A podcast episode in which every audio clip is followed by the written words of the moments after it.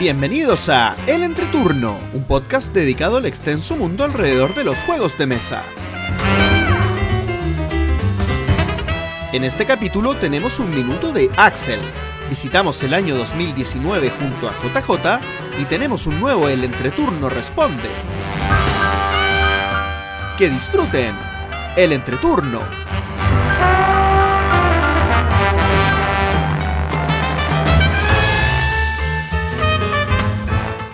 Hola, ¿qué tal amigos? Mi nombre es JP Gloria. Y yo soy Axel. y estamos comenzando el capítulo número 119 de El Entreturno. Estamos grabando el sábado 4 de enero, el capítulo 4 de febrero. 4 de enero era mi cumpleaños, JP. Ah, muy bien, muy bien. El capítulo que saldrá el martes 7 de febrero también, que tengo escrito enero, pero es febrero. ¿Cómo están chicos? Oye, yo no hubiera grabado el día de mi cumpleaños. No habría grabado ¿Cómo el que no? de El mejor regalo. El mejor regalo. A menos que hubiéramos hecho un capítulo en vivo. Ahí hubiera estado, estado entretenida la cosa. O ahí la completada bailable. Ay, sí. Ay, esa completada bailable. Algún mí- día la haremos. A mí me complica nomás de la completada que, que yo, tendría, yo tendría que comer completos vegetarianos y todos me harían bullying. Es lo único que me complica. No sé, yo creo que igual. Nadie se daría cuenta que estás comiendo una salchicha distinta. Sí, no, pero yo creo que lo, lo peor que pasa en esos casos es cuando que son unidades limitadas y nos falta el que el que ah, no yo la es quiero probar. vegetariano y dice, oh, la quiero probar y se hace uno normal y, y después los quedan así con el diente. Ese es el Oye. único problema y pasa, pasa siempre.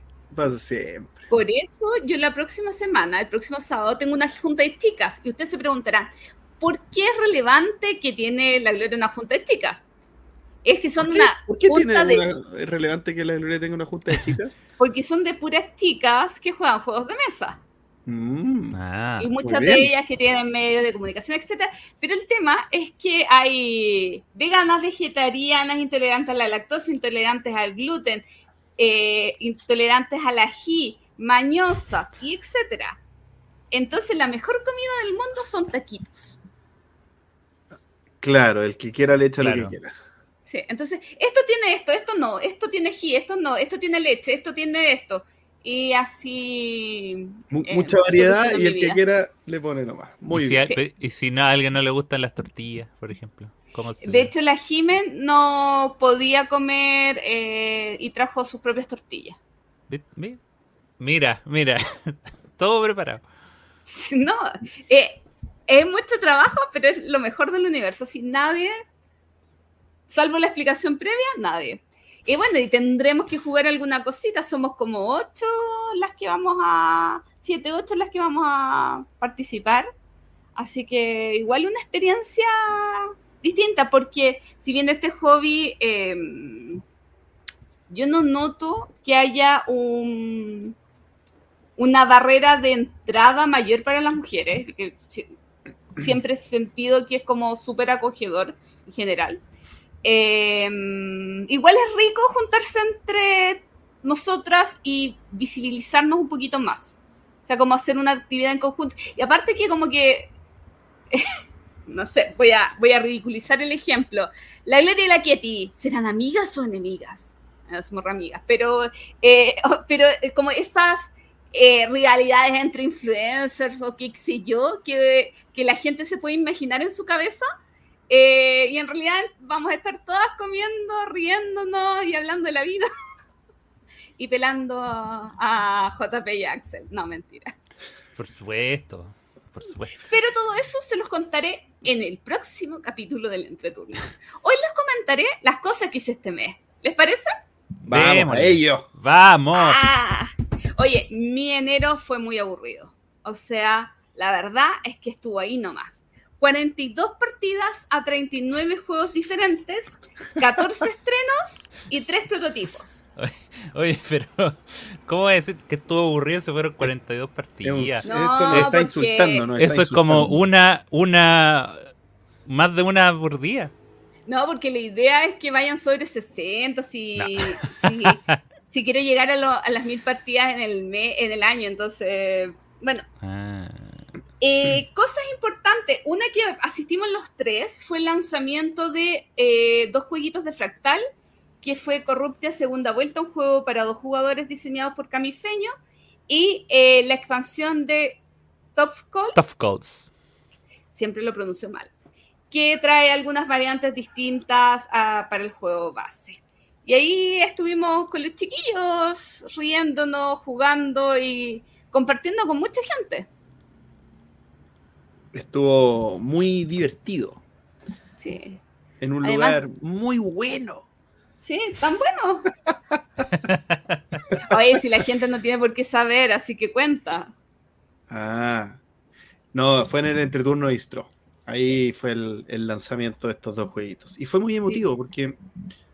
Eh, bueno, siempre son emotivos cuando hablan los diseñadores chilenos y cuentan eh, cómo es la industria, cómo, lo, cómo ha sido su camino y todo.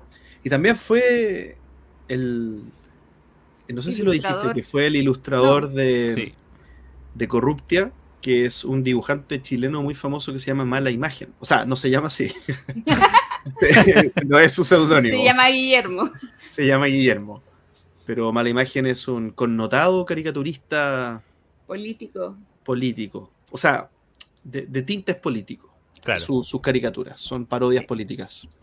Y estuvo ahí. Sí. Además de eso, yo fui a Mueve tu Procto, eh, que era una actividad en Lumbar de, con muchos prototipos y también fue el lanzamiento ahí del juego de navegantes espaciales. Y eh, ahí pude probar varios prototipos chilenos.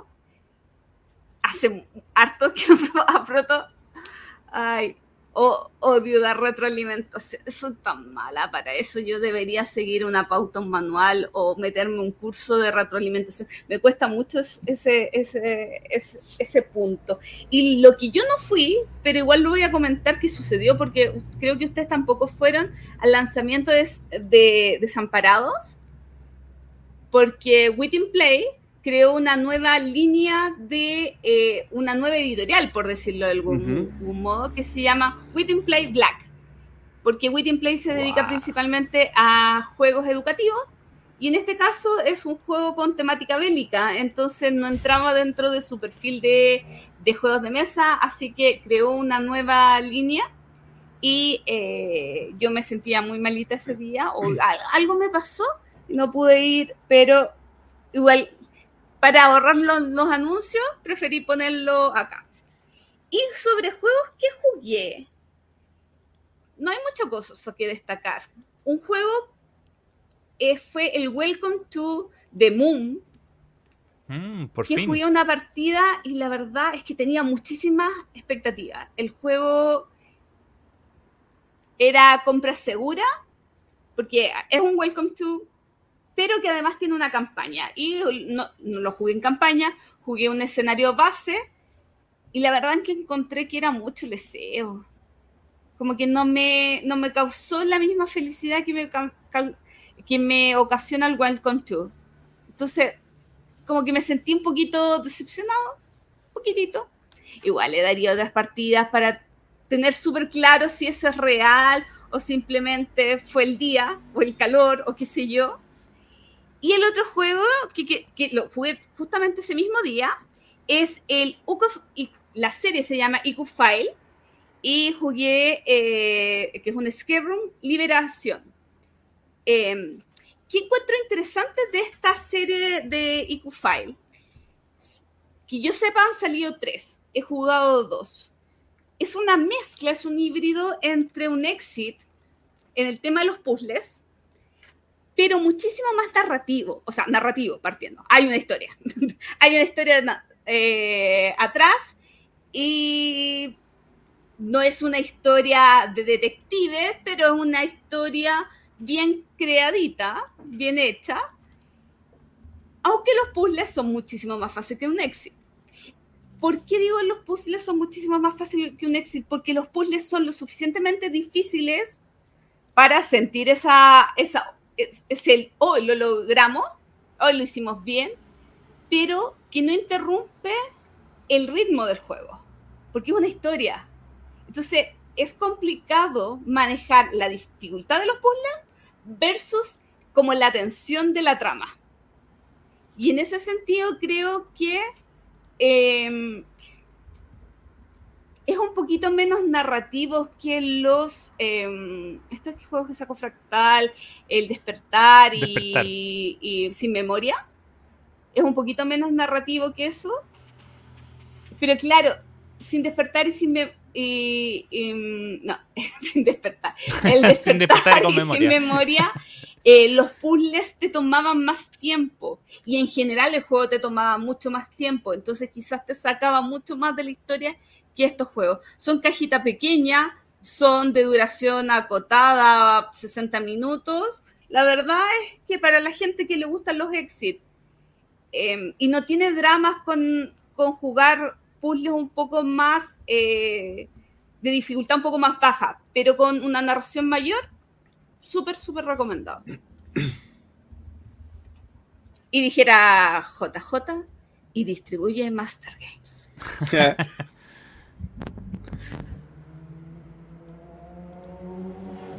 ok, voy yo. Eh, si me baso en los parámetros de Gloria, mi enero fue el, una basofia, pero si me baso en mis parámetros fue el mejor mes en mucho tiempo. Entonces, eh, voy a pasar rapidito por algunos temas que al menos quiero nombrar para preguntarles si lo han jugado y qué opinan ustedes. Y en un par me voy a detener un poquitito más. Em, bueno, probé un juego de cartas llamado Fort, que es mm. eh, de la. No, es de la misma temática, pero sí es del mismo. de los de la misma empresa de la misma editorial de Root y claramente el mismo dibujante, porque son los mismos dibujitos de, cartas. En vez de animalitos en el bosque, estos son niños que tienen que hacer un fuerte, digamos, de como, como en un patio, como casita club. Y al final es un, un juego de draft eh, y deck building en el que tú vas em, armando un, un motorcito, ¿cierto? En el que vas eh, ganando pizza, ganando juguetes. Acá no me voy a detener mucho, pero las cartas tienen eh, habilidades que las activas tú para ti, pero también tienes habilidades que las puede activar el otro. Entonces está, eh, ahí está la interacción, digamos, en que tú vas jugando cartas que pueden servirle al otro y también le puedes robar cartas al otro y al final es bien poco intuitivo. Voy a ir a la sensación. Es bien poco intuitivo, un juego raro, eh, no sé si me gusta, pero eh, porque, porque claramente la primera vez que uno lo juega, al ser tan poco intuitivo, como que no se sabe muy bien lo que se está haciendo.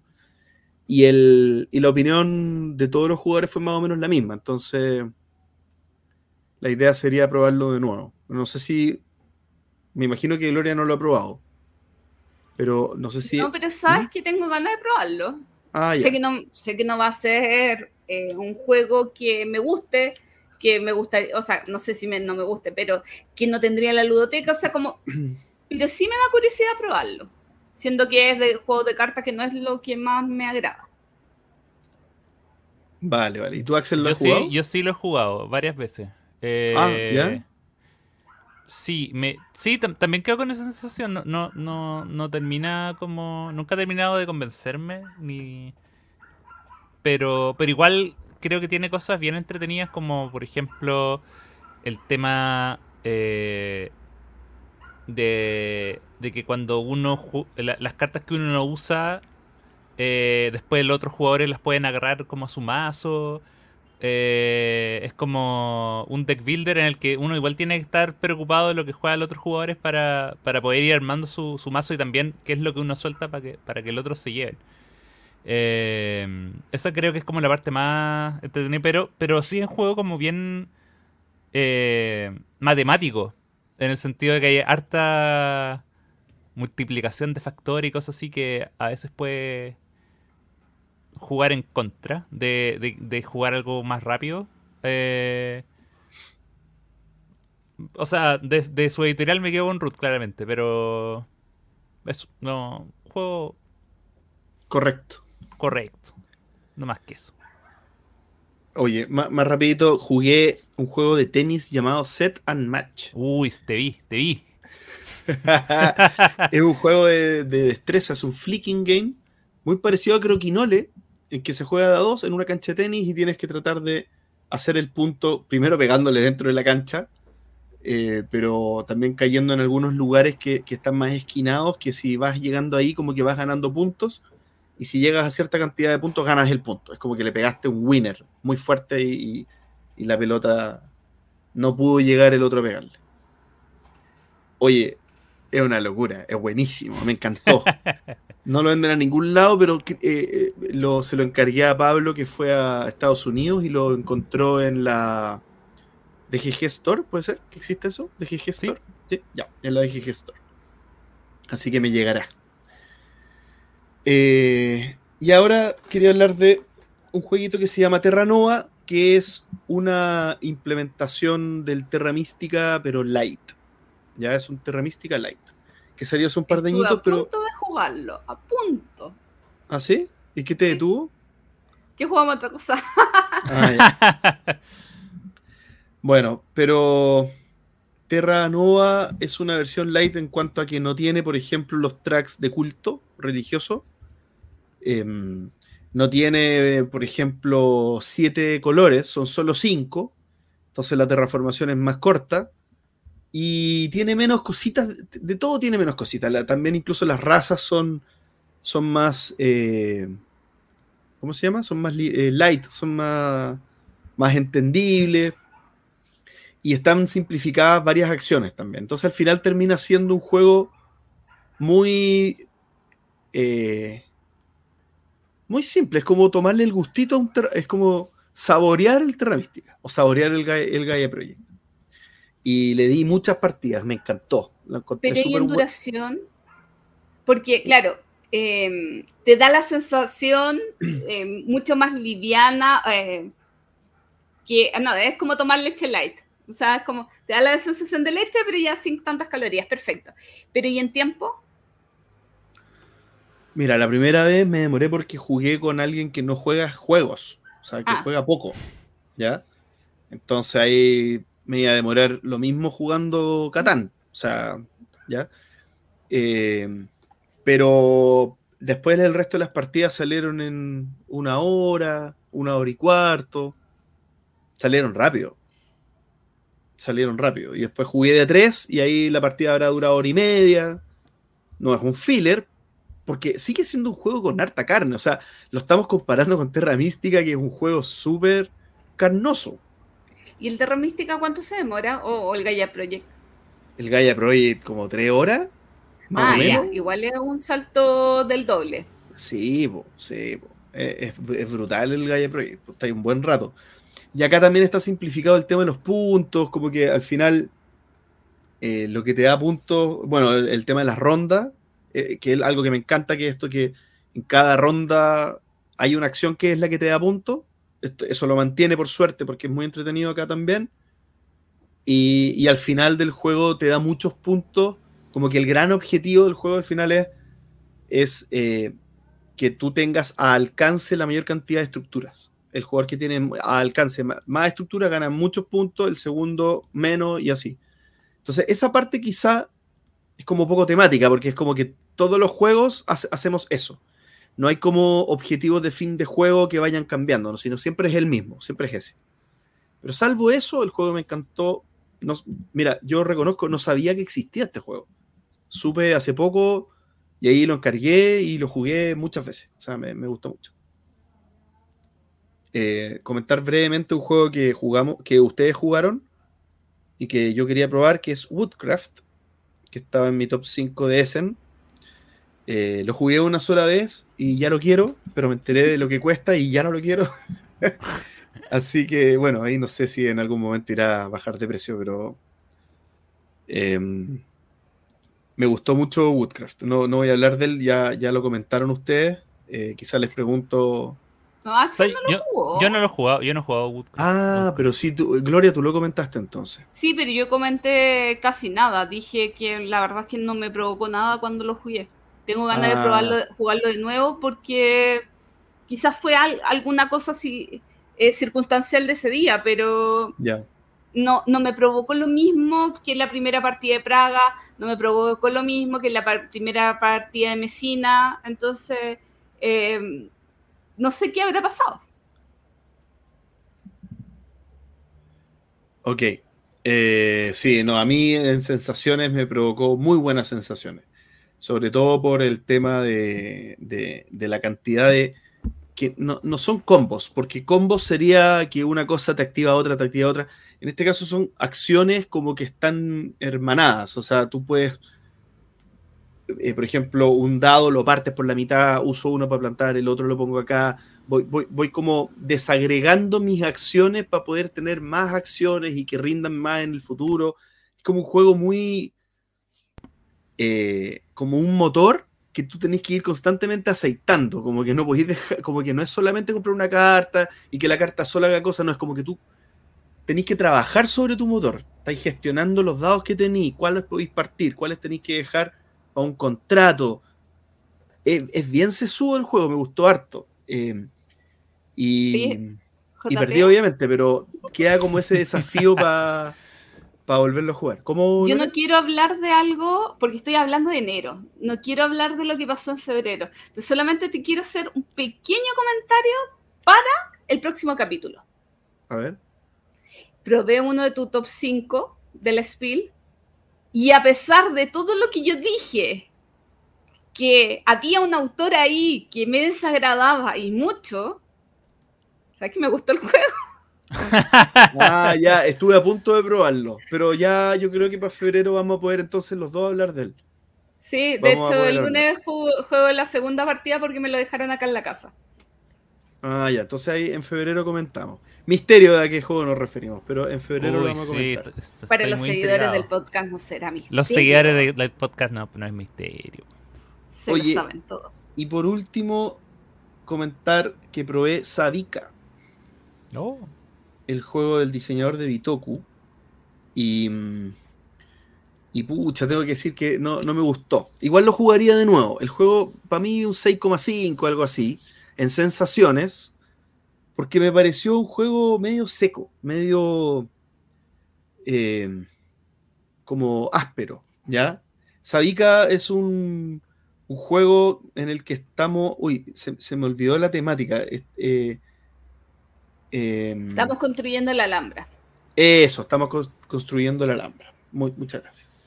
Y la mecánica eh, son tres rondeles y en la primera ronda eh, nadie tiene ficha de los rondeles, uno pone los trabajadores como que en la primera ronda es como un posicionamiento de trabajadores básicamente y, la, y de, la de la segunda ronda en adelante para poder jugar el trabajador lo hace girar por uno de los tres rondeles. Entonces no se pueden cambiar de rondeles. Por lo tanto, las acciones que están en un rondel, tenéis que usar ese trabajador que está en ese rondel. La del otro rondel es otro trabajador. Entonces te puede quedar lejos de la acción. Ahí tenéis que ir viendo cuál, cuál usáis. Eso me encantó. Ese, la, gestión de acciones vía el rondel está buena, porque aparte, obviamente, hay eh, trabajadores de otros colores y tiene un costo caer ahí, pues hay que pagar platita. Entonces uno está también haciendo el aguante a ver que se vaya, que se vaya la gloria de ahí, que para que me salga barato, no se fue, ay, me queda un solo trabajador, y está ahí obligado, y ahí está ahí como sufriendo para que te salgan más barato las acciones, esa parte es súper entretenida. Pero tiene un track de barquitos abajo que lo encontré pegado, lo encontré como poco, poco emocionante, que al final, eh, entre otras cosas, porque abajo, eh, en el track de, barcos uno tiene que ir entregando eh, como unos ítems procesados que te compran y te dan puntito y tan cosas. Eh, también hay como un, un gran objetivo que al final del juego da va a dar una cantidad de puntos. ¿Escribir los poemas? Puede ser, o sea, puede, puede salir eso, puede salir otro. pero, pero va a dar, dependiendo de cómo estáis posicionados en los barcos o en otro lado, te va a dar puntos. Entonces, me pasó que esas, esos objetivos eran poco, poco emocionantes. Eran como, ya, yo estoy ganando. Ah, ahora me pasaron. Entonces tengo que construir. Ahora voy empatado. Ahora construido no, voy ganando. Como, como que no lo sentí emocionante, como en una carrera, como que, como que yo te puedo tapar una acción en la que es la única posibilidad que tú tenés de pasarme, entonces yo me desvío de mi plan original para taparte, como que no hay, no, no, al final lo hago yo, lo, lo haces tú, porque todos pueden hacer de todo, entonces no, es, esa, esa competencia no da resultado para mí en este juego. No o al menos sé, en lo que yo, en lo que yo, yo sentí. voy a. Me falta una semana para rebatirte esto o apoyarte. Voten por. Apoyaré a JP en sus sensaciones. Pero por, o porque ya lo jugaste. completamente- No, Y- po- me falta una semana. Ah, Se supone ah, que pero la otra semana que, lo juego. como sabíais de los poemas, pensé que lo había jugado al menos una vez. No, porque yo en- recuerda que en el turno de entrevistamos a Ludonova, donde nos vinieron a contar las papitas de, de Mm. este juego. No me acuerdo si lo contaron las papitas, pero bueno, fue una forma de decir. Oye, y solo decir que yo estoy equivocado, porque un juego que está nominado a los... Salió nominado a los... ¿Cómo se llaman estos los franceses? Lo- Los Cartedor, no es un helado, Cart- ¿no? ¿Cómo es? ¿Asdedor no As- fue? en Asdedor, el- As- no, no fue nominado en el Asdedor, ¿o sí? No, yo creo que sí. a No, ver. había otro premio francés, pero es que no sé si era premio francés. Déjame ver la publicación del entreturno sobre el hacedor, porque aquí... Eso mismo estaba buscando. No, no fue nominado al hacedor. Eh, había como diamante, un premio diamante de, no sé, es que no sé si es un- una página web o de repente un mismo como el entreturno en Francia que lo había puesto en el segundo lugar. Le O entretuvo. sea, no sé qué tan eh, relevante sea ese premio, Mm. Le como no sé francés. Bueno, pero, pero al menos Pero está en algo. O sea, experto le es- gustó. Arnova, eh. Carnegie y Federación, o algo así. Ah, ya, está bien. No, bueno, me, me equivoqué de premio, pero el, eh, mi- el punto es que hay gente que le gusta harto y Sí. está bien considerado. Yo, yo claramente soy eh, La disidencia. el equivocado.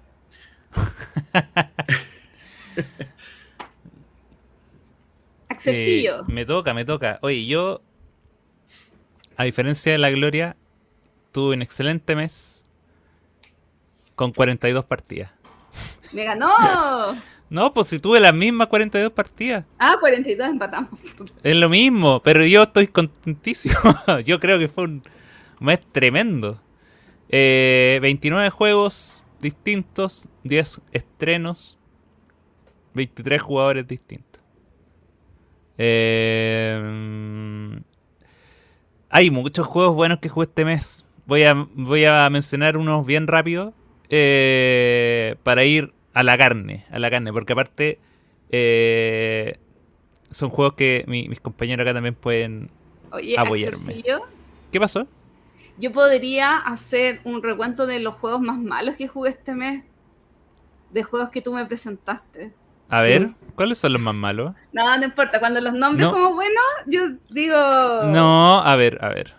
Es que el Ah, el juego, la expansión de Pradera, que se llama Arriba Abajo, que tiene un una nutria afuera. Por fin llegó la expansión y está buena, está buena. Es como para no sacarlo del, del Pradera. Nunca más. Eh, así que, pero tampoco es una expansión que cambie el juego. Por lo tanto, si no te gustó Pradera, no te va, no te va a causar nada la expansión. Es solo eh, es Más ampliar, ampliar y claro, tener más contenido, tener más, más opciones, pero no cambian nada la jugabilidad de Pradera. Solo aumentan los puntajes. Eh, eso. También jugamos Pumafiosi. Juego de. De Reina Inicia. De Pumas mafiosos. De Pumas mafiosos. eh, con. eh, donde se juegan. Se juegan vas así y gana el segundo mayor. Y es muy parecido al. Tiene la misma mecánica del. Del- alta. el rápido. Ah. Más- sí, o sea, es más parecido como al rápido o al escape, que hay una línea con puntaje y tú colocas la carta con la que ganaste en esa en ese lugar y si hay un jugador que coloca una carta mayor, baja la tuya hacia hacia la- hacia hacia un puntaje menor con un costo para ti. Y es muy parecido, por eso, al Escape, que es lo mismo pero con dados. Pero al ser con cartas es menos... O sea, las cartas igual son azarosas, pero el azar de Escape eh, es absurdo. ¿Has jugado Escape?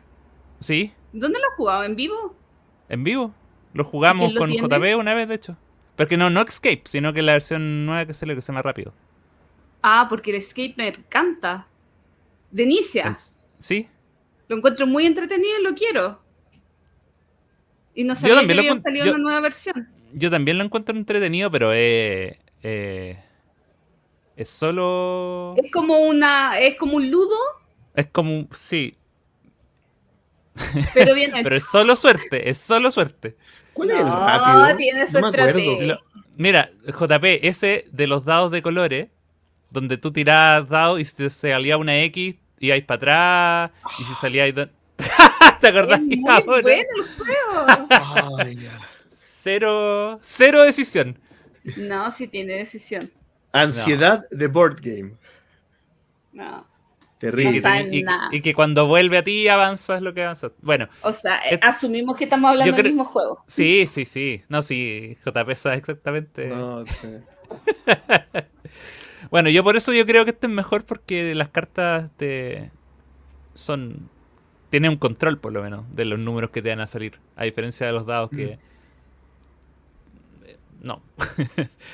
Pero de los dos juegos que quiero hablar más en profundidad son dos juegos que estaban en mi lista de más esperados de Essen, con lo cual la lista de más esperados de Essen que he jugado va en 4 de 5. Solo falta uno. Y estamos recién en. Y esto lo jugué en enero. O sea, una velocidad impresionante. Ni yo me la creo. ni yo, ni yo creo tanto. Y em, los dos juegos que son. Lo voy a eh, nombrar en orden cronológico en cuanto lo jugué. Fue. em, Hit Pedal to the Metal y The Great Split. Eh, bueno, Hit Pedal to the Metal, juego de carreras de los diseñadores de, de Flam Rouge.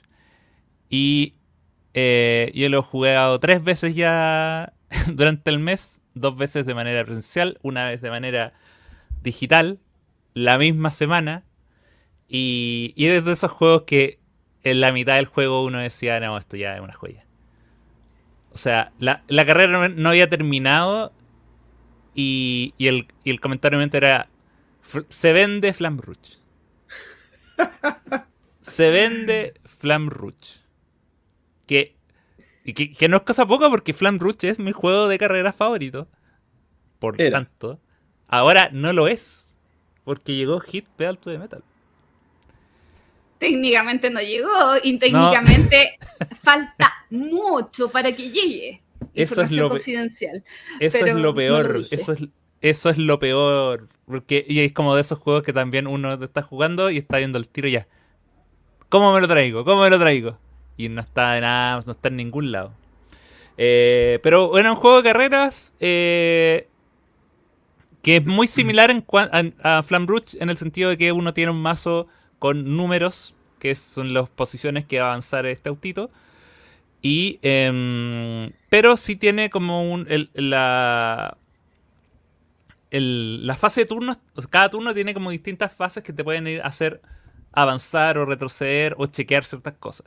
Lo primero que tiene de, de distinto es que tú al, al iniciar tu turno puedes subir o bajar de cambios. Y los cambios indican la cantidad de cartas que vas a poder jugar de tu mano. Entonces, por ejemplo, está en el. En primera puedes jugar una carta, en segunda dos cartas, en tercera tres, tres cartas y así sucesivamente. Hasta creo que el máximo es cinco. Si mal no recuerdo. O puede ser cuatro. Pero, pero por ahí. Eh, entonces, la pregunta es: ¿por qué no estoy siempre en cuarta? si, si el que gana es el primero que llega a la meta, ¿por qué no estoy siempre en cuarta? Porque eh, acá, si en Flam Rouge estaba el, mecanismo de la subida y la bajada, que te cortaba movimiento al, cuando estaba en la subida, entonces te hacía que jugar cartas muy altas fuera ineficiente. Acá, jugar cartas cuando hay curvas, si tú haces un movimiento O sea, cada curva tiene un chequeo de velocidad. Y si tú pasas una curva con, con una suma de cartas superior a la- al chequeo de velocidad de esa curva, el auto derrapa. Y tiene que pagar su costo en hit, que es el calor que, el calor que está acumulado en el, en, el, en el motor. Y si no se puede pagar, el auto se da vuelta y queda al principio de la curva y todo lo que no importa. Y eso tiene consecuencias graves. Eh, y lo otro que es importante que es el hit, que son las cartas de calor, porque te permiten hacer eh, ir haciendo ciertas como bonificaciones o ciertas acciones extra. Por ejemplo, para, su- para pasar de primera a tercera, tú puedes pagar un hit de tu motor para que en ese turno juegues tres cartas. O al revés, si, que, si, si viene una curva y estás justo en cuarta y quieres bajar a segunda porque tienes que jugar dos cartas, tiene- también tienes que pagar un hit para hacer esos cambios. Hay cartas de estrés que te hacen avanzar eh, una cantidad eh, oculta, eh, digamos, como al azar. Vas robando cartas de tu mazo hasta que salga la primera carta de movimiento que se pueda aplicar. Eh, y esas cartas no se pueden descartar. Entonces, eventualmente uno las puede estar guardando y eventualmente las va a tener que tirar en algún momento. Y bueno, también hay rebufo, que hay ciertos movimientos que uno puede avanzar. Los autos que están más atrás también pueden sumar ciertos movimientos. Eh, es un juego muy entretenido. Y, y- que yo creo que una de las gracias que tiene es que las carreras son bien cerradas. Yo creo que el sistema de las curvas hace que eh, en Flam Rush a veces puede pasar de que el, el- el primero que agarra la delantera gana al final. Si juega bien. Si juega muy bien, como que puede jugar y arrancarse y no tener muchos problemas. Acá, más encima, como las carreras tienen dos vueltas, la primera es súper tranqui, pero la segunda ya se empieza a, ser más complicado porque la, la mano se te empieza a llenar de cartas inútiles. Eh, y la única forma de enfriarla es, es bajando cambio o bien estando último.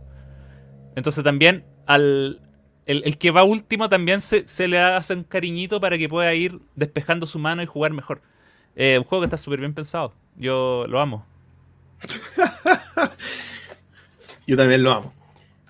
Eh, es muy bueno. Es muy bueno. Eh, yo, yo sentía que estaba. No, no voy a decir manejando un auto, pero sí sentía que era un auto de carrera. Que, que, que iba gestionando un auto cuando iba ahí en una curva que iba en una recta que iba ahí por llegar a una curva. Se siente que tenéis que bajar la velocidad, que si vais muy rápido te puede traer problemas. Que, que- y cuando vais en zona de curvas, bueno, ¿cómo gestiono para poder llegar a la recta que viene a continuación y poder aprovechar y no llegar en un cambio muy bajo? ¿Cómo poder llegar con lo justo para poder Mm. meterle chala y salir volando? No, eh, eh, las cartas de estrés también son están muy bien pensadas porque lo que hacen, como tú decías, era como, como sacáis una carta ciega. Es como jugar una carta, pero no sabéis si hay que sacar un 1 o un 4. Entonces, no, no sabes qué vas a jugar. Entonces, como estáis estresados, la velocidad con la que, que agarráis puede ser cualquiera. Entonces, no, es, es muy bueno. Muy, muy bueno. ¿Vamos a comprarlo? Vamos, vamos a comprarlo. Vamos a comprarlo. Eh, no está. no, pero no, es un juego que eh, si, si tienen la oportunidad de jugarlo, háganlo. Yo lo tengo en digital, es la forma con la cual puedo, por estos tiempos, sanar mi olor. Y eh, el otro juego que eh, de hecho era, estaba en mi top 1, el más esperado es en 2022, eh, es The Great Split. Un, también un juego, como lo mencionamos en el capítulo anterior en el resumen, del mismo diseñador de Evergreen, que es el mismo diseñador de eh, varias otras cosas como Dragon Castle o el mismo Fotosíntesis. Y, y es que es un juego muy sencillo. Eh, y que es de. Que lleva, yo creo que la, la, la mecánica del I split you choose o yo. Yo, Yo divido, tú cor- eliges. yo divido, tú eliges, lo lleva al extremo. Porque es, bueno, eso es eh, básicamente lo que uno tiene que hacer. En cada ronda eh, uno tiene una mano de cartas, las cuales tiene que entregar al jugador que está a su izquierda. Pero al mismo tiempo tú estás recibiendo una carta, una, otro, otro sobre cartas del jugador que está a tu derecha. Y yo creo que en el fondo lo que hace es, eh, arreglar uno de los principales como problemas o, quizás como temas de ritmo que tienen los juegos de Yo Divido Tú Eliges, que es que todos los jugadores en todas las rondas están dividiendo y eligiendo. Por lo general, otro es como que hay un jugador que es el que divide y se queda con algo al final.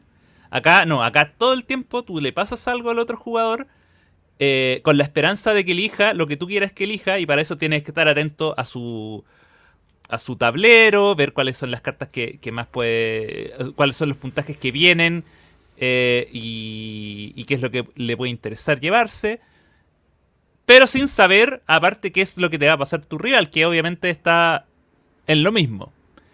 Y, y al final, con toda esa mezcla de cartas, las que te devuelven como las que te elegiste, tú las bajas y avanza unos tracks que puntúan de distintas maneras bien, bien sencilla en, realidad, como que la parte del puntaje es, más que nada como cuánto avanzaste, alguno es el que avanza menos se multiplica por dos, hay otro que eh, son puntos, hay, al final del juego también hay unos contratos que es multiplicas como los tracks que más avanzaste por otras cosas. Como en cuanto al puntaje da lo mismo, pero, pero a mí lo que más me llamó la atención y lo que me terminó gustando harto es, precisamente cómo arreglaron la dinámica para que cada turno fuera entretenido. Y, y está como esa pequeña tensión de...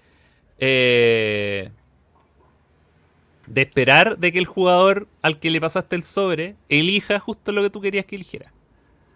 Y, también esperando que el otro, que el, que el, que el rival te pasara, eh, te pasara algo bueno. A mí me pasó, por ejemplo, en la última partida que jugué, eh, que el, el jugador que estaba a mi derecha se dio cuenta que en las divisiones yo siempre rechazaba la que, la que me daba puntos. Las cartas con puntaje. Y... Y yo dije, bueno, porque ¿cómo voy a elegir una con puntaje si mejor eh, una carta que a la larga me va a dar más puntaje? Y entre tanto rechazarle puntaje, el tipo se hizo como 20 o 30 puntos en la partida a puras cartas que sabía que yo iba a rechazar. Y al final creo que me ganó. Entonces, uno puede como hacer esa como estrategia. Entonces a mí, a mí me, me gustó bastante.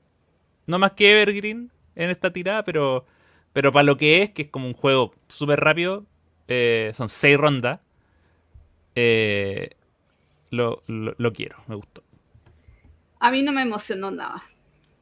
Eh, la verdad es que, ok, puede ser que el dividir, elegir las cartas, separarlas y pasárselas al otro jugador te dé cierta emoción, pero al final el resultado es subir track y tratar de hacer con los track, pero no sé si eso me... O sea, partiendo con algo que me desagradó del juego fue la materiabilidad. Los tableros con doble capa, el cubito se movía solo. Y fue como, eso podía haber sido incluso un blog de Roland Wright. O sea, para que estamos con cosas. Si lo van a hacer ahí nomás, mejor deme un blog.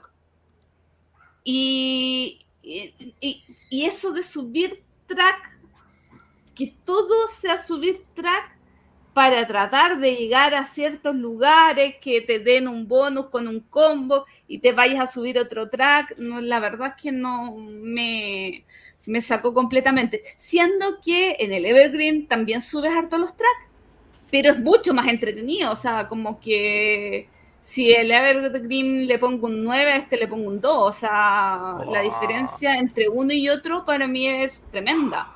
O sea, no, la verdad es que me, me aburrió un poquito. A mí me gustó, fíjate, no, no lo encontré el juego revolucionario, pero sí un juego que me hizo sentir bien todo el rato. Lo, iba. A mí me gusta subir tracks. Em, sí. lo, iba disfrutando en, el, en, la medida que lo íbamos jugando. No, no lo pasé mal para nada, lo pasé súper bien jugando. Pero la emoción está en dividir las cartas más que en el subir los tracks. No, pero también. O sea, en la división y ver quién te entrega. no hay satisfacción en lo. No sé. Sí, sí, da satisfacción. Sí, o sea, y es que aparte el, y, es, hay dos puntajes intermedios, que uno está muy pegado al otro, y otro al final, entonces igual está la urgencia de, eh, de tratar de hacer en esos puntajes intermedios, de sacar el, jugo, y ahí está como... Eh, a veces hacia, dónde apunto, hacia dónde apunto con estas divisiones. Eh, y bueno. Gloria, otra vez equivocada. El tiempo me dará la razón. No, tremendo. Así que eso, pues.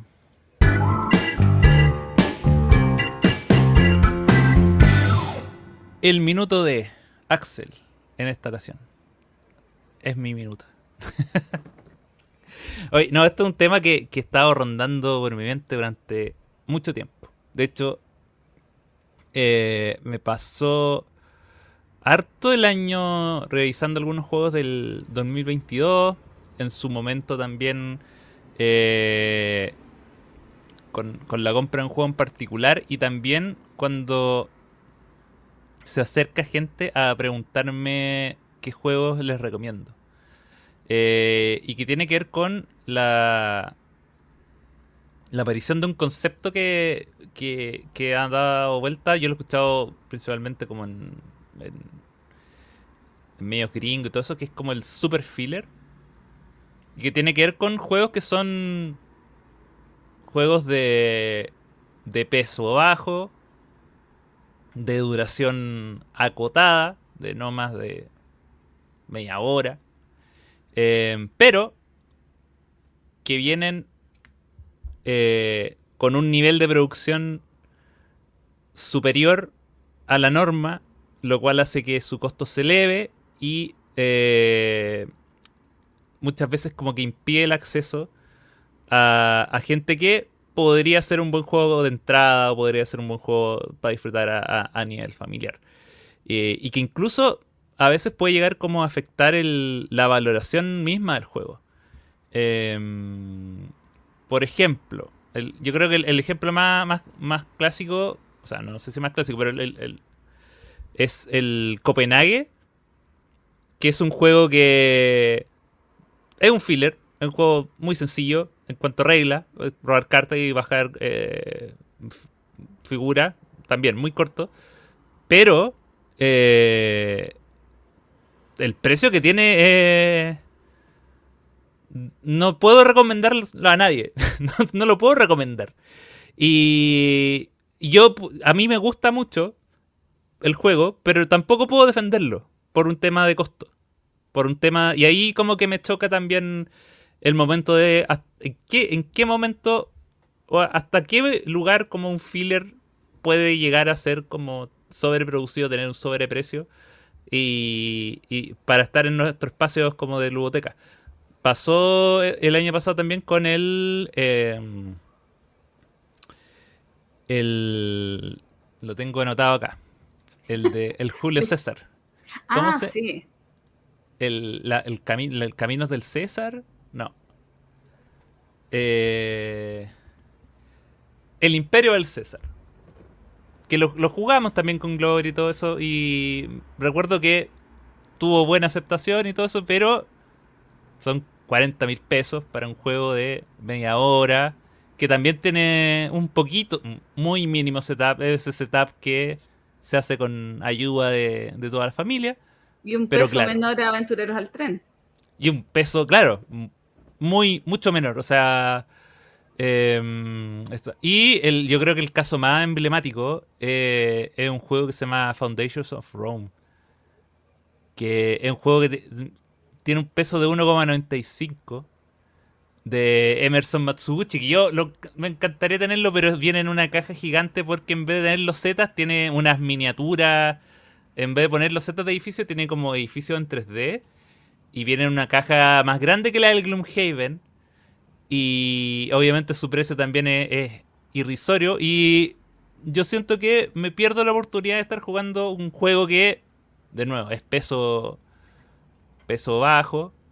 Por el tema de, de, tener como una, una producción eh, mayor. Entonces, mi, mi duda y mi, mi inquietud en este momento es que si los fillers están o sea, si quizás como una de las características de un filler es que sea barato de, de- de acceso rápido, o los fillers, por otro lado, también merecen en algún momento tener un tratamiento estético que puede que tenga el costo, puede que ha- haga subir el costo, pero vaya en función del juego.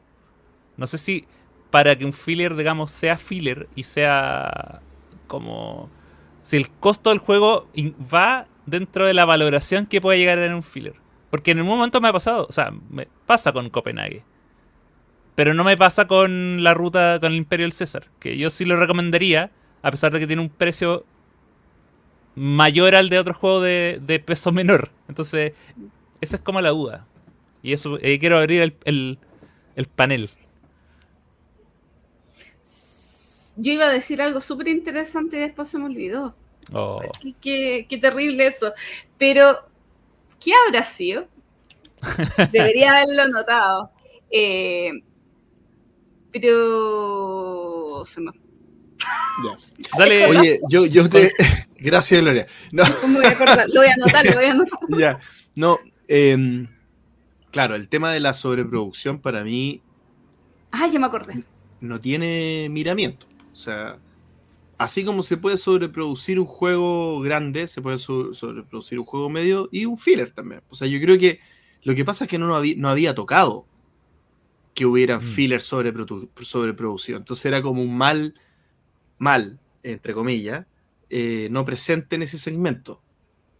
Ahora, ¿qué- yo, yo quizá de los fillers tengo otra opinión, pero como no es lo que tú planteaste, no lo voy a comentar, pero, pero en términos de si está mal o bien, eh, yo igual estaría de acuerdo contigo e incluso no sé si es tan buena idea que, que- hagan eso, porque obviamente reducen mucho el mercado de un juego que podría venderse más. Ahora, nadie dice que no hagan el, el- juego versión premium, pueden hacer los dos, como lo hacen con los libros, por ejemplo, que, que, para el que está más interesado en que comprar un libro, eh, lo venden al doble, con tapa dura, y después cuando ya pasó el hype, lo venden con tapa blanda a todo el mundo a la mitad del precio y ahí el resto de las personas lo compran. Entonces, se, se pueden hacer cosas como para que todos compren el juego. Pero nosotros no lo podríamos comprar porque no nos vamos a gastar 150 dólares en el Roma, no sé cuánto. Me acordé lo que quería decir. Es que yo creo que en la antigüedad de este hobby siempre asociamos el concepto filler con juego de cartas. Y los Mm. juegos de carta en general, ya ah, vamos a un extremo de juego de caja chica, amigo fractal, son juegos baratos. Entonces está esta asociación del filler como un juego rápido, o sea, que al final al- el filler es un juego de relleno, pero muchos de estos juegos fueron hechos sola y exclusivamente de cartas, por lo tanto, también tenía un concepto de barato. Ahora, los fillers no necesariamente son juegos de entrada. Es más fácil, quizás para una persona que se está iniciando, comprar un filler porque no le, no le demanda mucho, ah, mucha regla. Se supone que son más sencillos, aunque bajo mi definición solamente tiene que ver con un tiempo de partida, no tanto con la complejidad de las reglas. Eh, pero sí, igual se asocian más a juegos de entrada. ¿Qué pasa ahora cuando se hacen filler de caja grande? Ya sea por sobreproducción o porque en realidad el juego tiene muchos componentes, pero la partida dura poco. El precio va a tener que subir. El tema es que suba porque tiene muchos componentes el juego o porque tiene muchos componentes y componentes que quizás fueron innecesarios. Como que ese, ese sobre la producción. Porque, no sé, el que hablamos de César, es lindo que tengan los soldaditos para hacer el caminito, pero también podría haber sido un trocito de madera o un pedacito de troquel. Entonces, ahí es donde tienes que asumir si el mercado va a comprarte o no ese juego a ese valor. Porque alguien que se está iniciando no lo va a ir a comprar. No, dudo que vaya a comprar un juego de 50 lucas. Sí, y, yo, por ejemplo, en un caso positivo de aquello es el. Eh, el Cat in the Box. Es, justamente lo había notado, porque es un juego de cartas que podría ser solamente cartas. Es un juego que, de hecho, la, edición japonesa original es solamente cartas, pero la edición de lujo, que es la que sacaron ahora, y bueno, por lo menos lo, primero que tiene de positivo es que en su nombre la caja dice que es de lujo. O sea, el, de partida te dicen, mira, esta es la versión mejorada de un juego de cartas.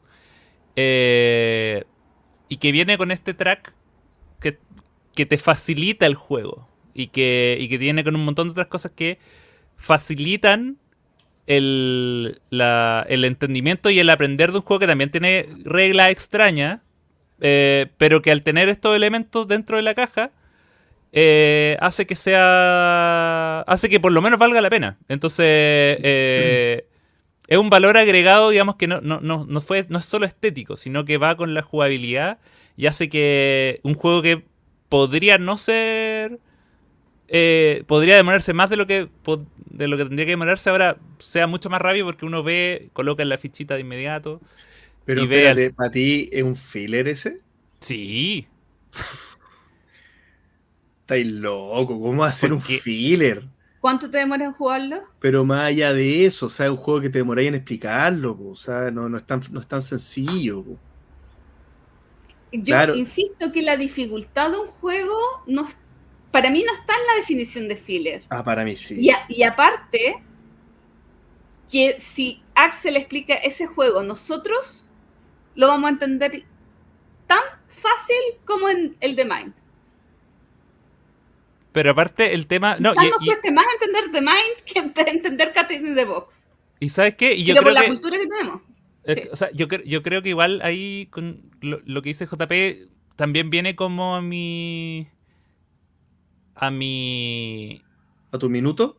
A claro, a mi minuto y a, y a dónde nació esto. Porque al final yo creo que al momento de evaluar como el precio o el costo que puede tener un juego, y, por eso está en especial el tema de los filler, como que igual entra en juego en la duración, creo yo. Y por eso probablemente eh, uno está más, o está en su momento más dispuesto a pagar más por juegos grandes, que son juegos que duran dos o tres horas, porque ya voy a estar jugando tres horas con estas miniaturas lindas, preproducidas y, y estas monedas de metal versus pagar eh, 50 mil pesos por un juego que va a durar media hora. Entonces ahí como que el, la relación que uno hace es como dinero versus tiempo. Eh, pero... Hay juegos de esos que tú le sacas muchas más partidas que el juego grande. O sea... Eso, eso también es cierto. No sé, te estaría hablando... No, no se va la sobreproducción pero, por ejemplo, un, ejemplo que estoy pensando, el Ganymede, o no sé, el Willy Whitcraft, eh, que tiene sus calderos de bruja y que acá en Chile estaba como a 45 mil pesos en la tienda que llegó.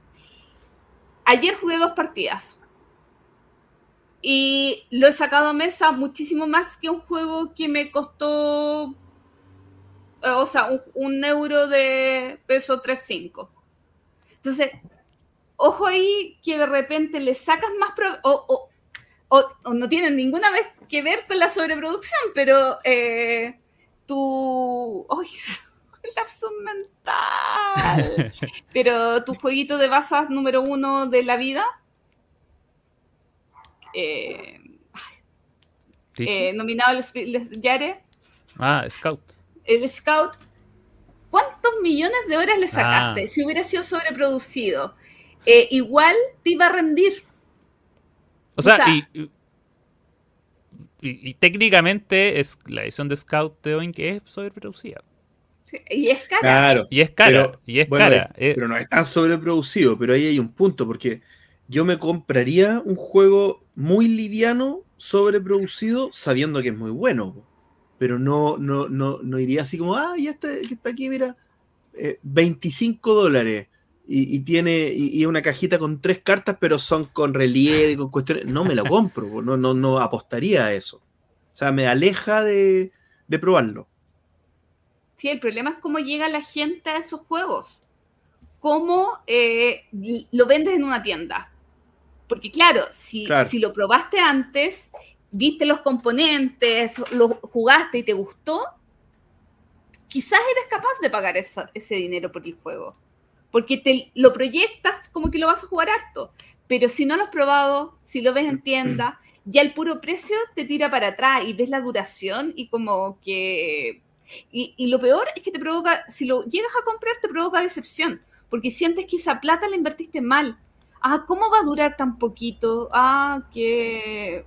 Qué No simple sé, era. como, como que te sientes Sí, con ese mal gusto. Claro, es buen punto porque eh, eh, es un engaño que puede pesar después. Porque la gente que compra juegos después mm, sabe algo, o sea, ya, ya, se- ya lo engañaste una vez y después pues, capaz se aleja hasta del hobby. O sea, ¿cómo se llama este del, del- de Roma? Eh, César, no sé. No, no, el otro. O el, o el Ah, El otro, el otro. Rome. Foundation eh, Foundations of of Rome. Ese juego, claro, o sea, yo creo que está sobreproducido por eso que decís tú, Axel. O sea, es como para tratar de que parezca un juego más complejo de lo que es.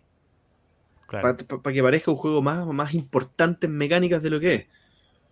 Pero ese engaño puede costar caro después, sobre todo porque son un bloque de, de- de caja, o sea, una caja gigantesca. Sí, y, Sí. y claro, y, y, por ejemplo, y, esos casos a mí en lo particular hacen que me aleje de de eh, de por lo menos encontrarlos con como a precio retail y, finalmente esos son los juegos que uno igual esos son los primeros juegos que uno se lleva cuando hay eh, oferta que tiene que ver un poco como con la valoración que uno hace del juego la valoración personal que uno hace de cuánto debería costar un juego. Yo creo que ahí está el tema. Es como finalmente cuando uno lleva como un tiempo, uno, uno, uno comete sus locuras, claro, pero también, pero cuando uno comete una locura es porque en, un momento, sa- ¿sabes qué? Es una locura que lo vale. Eh, pero eso también va al- para el otro lado. Es como, ¿sabéis qué? Este juego no, no, por lo que me está ofreciendo, no, no, no puedo pagar eso. Y voy a esperar que baje o voy a esperar a pillarlo usado. Yo, yo- y también está, yo creo, no sé, estoy pensando, porque ¿por qué, por qué será distinto un juego sobreproducido eh, euro pesado que, Sí, que un filler? Eh, pucha, también, o sea, ¿qué hacís con un filler premium si no te gusta? O sea, ¿quién te lo compra? O sea, esa cuestión, ¿qué hacís con eso? En cambio, por último, te compraste un juego bonito, grande, que no te gustó, un juego que tal vez va a tener un mercado de reventa, o sea, un juego que tiene más sentido que sea, que tenga miniaturas, que tenga cosas, digamos. Y la gente, hay más gente capaz dispuesta a, valo- a valorarlo. Claro, porque técnicamente, eh, ¿qué es lo que pagamos en el juego? Y aquí Pancho diría, no, no es el diseño, no es esto, no es otro, son los materiales, son solamente los materiales. Creo que eso fue una discusión del capítulo antes del 20. Oye, y no sé si, no sé si vaya a terminar el minuto todavía, Axel, pero antes de que lo termine, quiero decir que mi próximo minuto, que no va a ser sorpresa porque lo voy a anticipar ahora, va a ser esta cuestión de que encuentro una locura que digan que todas las cosas son filler. Encuentro ya, sí, se pasan, se pasan. te llegó Es mi como, comentario. ¿sabéis qué me imagino? ¿Sabéis qué me imagino? Y con esto cierro, así como micrófono abajo. No, me imagino eso, esos papás que dicen, es que mi hijo de 5 años juega a Twilight Struggle. El tuyo no, así como... así como- Digo, ya, ya. Es- y es filler para él, es filler. Así como- Pero es Pero que ya- si la ya- definición es juego de relleno, juego entre juego y juego, el concepto base es la duración de la partida. Sí, pues, pero para mí hay más que eso, pero lo, lo, lo, lo conversaremos en el próximo Lo- minuto de Lo, JP. lo conversará- lo conversaremos el próximo minuto de JP. Porque se ha, concluido este minuto. Queda ¿Ha concluido? Concluyó. Esto fue, esto fue, como un desahogo, porque no. Sí. sigue, sigue pareciéndote una locura esta cuestión. no, en el fondo es que quería. que necesitaba apoyo. Apoyo. Necesitaba apoyo, apoyo moral. Saber que no era el único. Pero, ¿saben qué? Hay otro problema en los superfiles, las, o sea, que ya lo habíamos planteado, pero las supercajas con super aire. El super aire. Ah, el super aire, por supuesto. Pero eso es solo para que se vea más, en la tienda. Solamente para cobrar, para que parezca más caro. Para que parezca más caro, para que se vea más en la tienda, para que te lo pongan en la sección de los juegos buenos y no en la, en la del principio, que al lado de todos los juegos de cartas pero sí, es, pero sí es verdad, pero sí, él, pero sí es verdad. Si hay, eh, las tiendas tienen ahí un rinconcito donde están todos los juegos de cartas chicos y después al lado, al fondo, bien bonito, los juegos de cajita grande y eso. Y, al final eso igual va en contra de, por ejemplo, eh, de también de otra de las que yo considero, bueno, pero me estoy adelantando, pero que también tiene que ver con, que no lo considero tan, tan relevante, pero sí gana mucho más un filler que sea transportable. Sí, porque eh, no vamos a jugar fuera de tu casa el César. No. o, sea, yo lo puedo llevar si tengo espacio. Pero, pero si saco un César en un otro como, ah, ya este el juego se viene. Como, no, si este es para partir. Y como, ¿y qué, vendrá después? Así que, no, sí, lo del aire eh, es, es, lo peor. Para mí, eso ya es un insulto. No más aire. Cronología lúdica. Volvemos a viajar en el tiempo cada vez más cerca, cada vez menos largo el viaje en el tiempo. Eh, pero, pero no por eso menos interesante. Así que esta vez nos toca el año 2019. Eh, el último año normal el último año. El último año antes de. Nadie sabía que. Nadie sabía lo que venía. Nada hacía presagiar. Nada hacía presagiar. Así que. Eh, veamos la, cantidad de juegos bellos que salieron durante este 2019 y a la vuelta, como siempre comentamos nuestros favoritos y todo eso. Va adelante, JJ. Hola amigos de Entreturno y bienvenidos a la revisión de un nuevo año, esta vez el año 2019. Año fantástico y sin más rodeos vamos directamente a cosas espectaculares, porque 2019 se inventó el sistema de juego Unmatch, un juego que une peleas tan improbables como no te las podrías imaginar. ¿Te imaginas peleando, ver pelear a Simba del Marino con, no sé, el gato con botas, eh, a Sherlock Holmes con quién sabe qué. Es que acá puedes juntar distintos personajes. De hecho, apareció Bruce Lee en uno, o hay uno de Jurassic Park, donde puedes hacer pelear a personajes muy, muy variopintos dentro de un mismo escenario. El juego es notable porque es muy intuitivo, rápido, entretenido y porque existe una gran variedad de personajes a los que podrás hacer disputar su fuerza. Sherlock Holmes, está Covenant Fog, hay, bueno, no sé, Caperucita Roja. Ustedes verán, es un juego muy, muy, muy curioso. Así que ya partimos fuerte porque 2019 es un año fuerte, tan fuerte como la gente que debe viajar en una tripulación.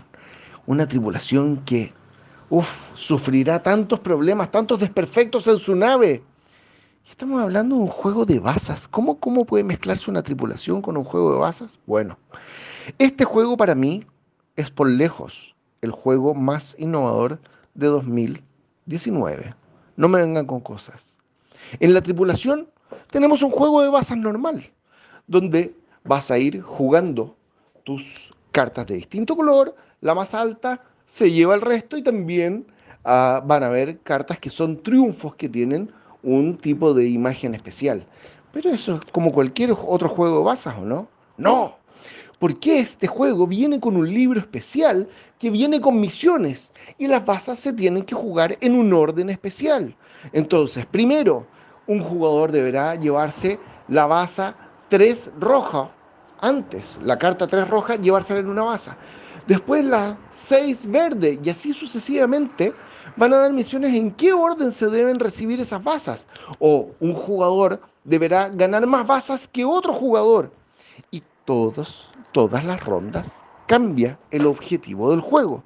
Por lo tanto, The Crew es un juego que, bueno, una rejugabilidad increíble, se los recomiendo absolutamente. Y así sigo recomendando cosas maravillosas como It's a Wonderful World. Qué bonito nombre para un juego de drafting donde vas a recibir cartas, quedarte con una y pasar el resto. Y así vas a tratar de ir creando combos donde vas a ir ganando cubitos de distintos colores que te permitirán construir edificios. Y esos edificios te darán más cubitos. Y bueno, no es tan fácil de explicar en un audio, pero sí verlo y jugarlo es maravilloso, se los recomiendo. Y partimos al tiro con lo que no queremos recomendar. Ay Dios, acá me van a llegar golpes tan fuertes.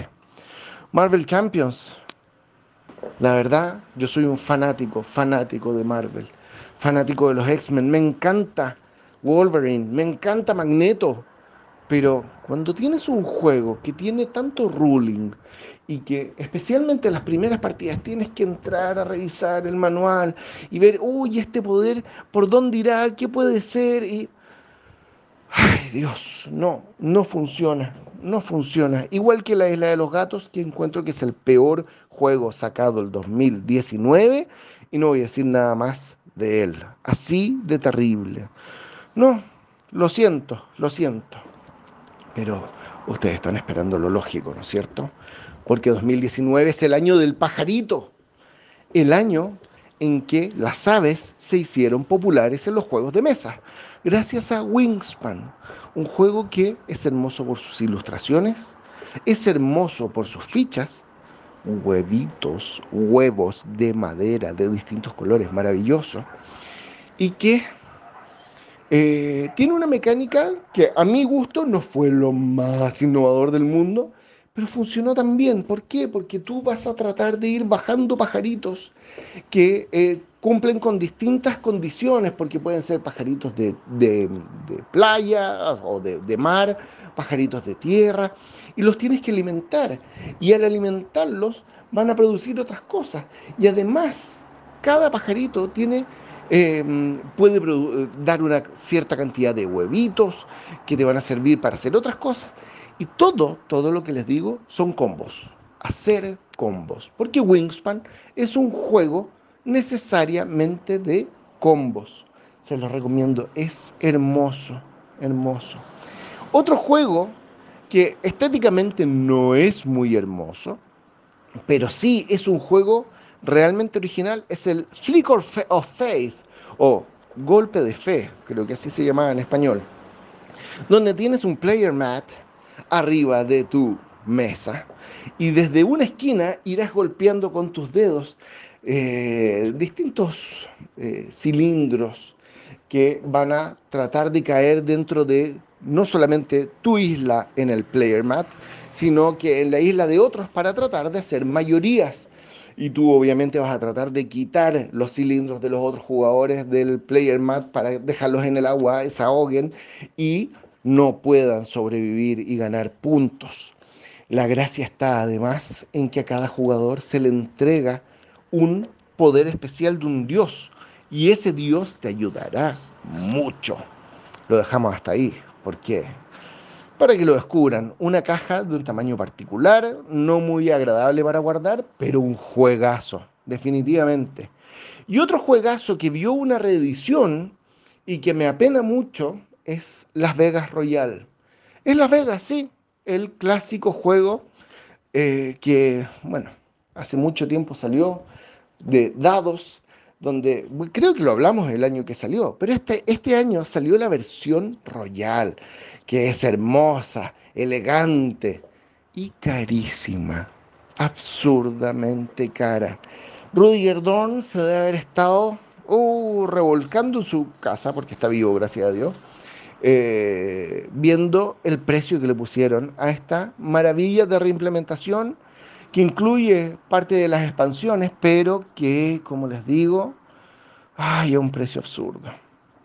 El que tiene un precio muy accesible es el Cartographers.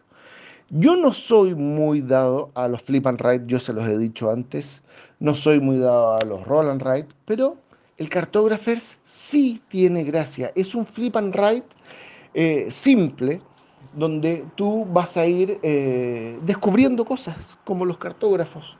No me voy a meter mucho en él porque yo creo que ya hemos hablado mucho en capítulos anteriores de juegos flip and ride, casi siempre de forma negativa. Solamente les voy a decir que de los pocos flip and ride que me gustaron está Cartographers. Y así vamos avanzando en el 2019, un año donde encontramos a Era, un juego medieval que también podríamos decir que está en la categoría de roll and write, pero acá no es roll and write, es un roll and build. Vas a tirar dados y vas a construir físicamente en un tablerito personal que es tremendo.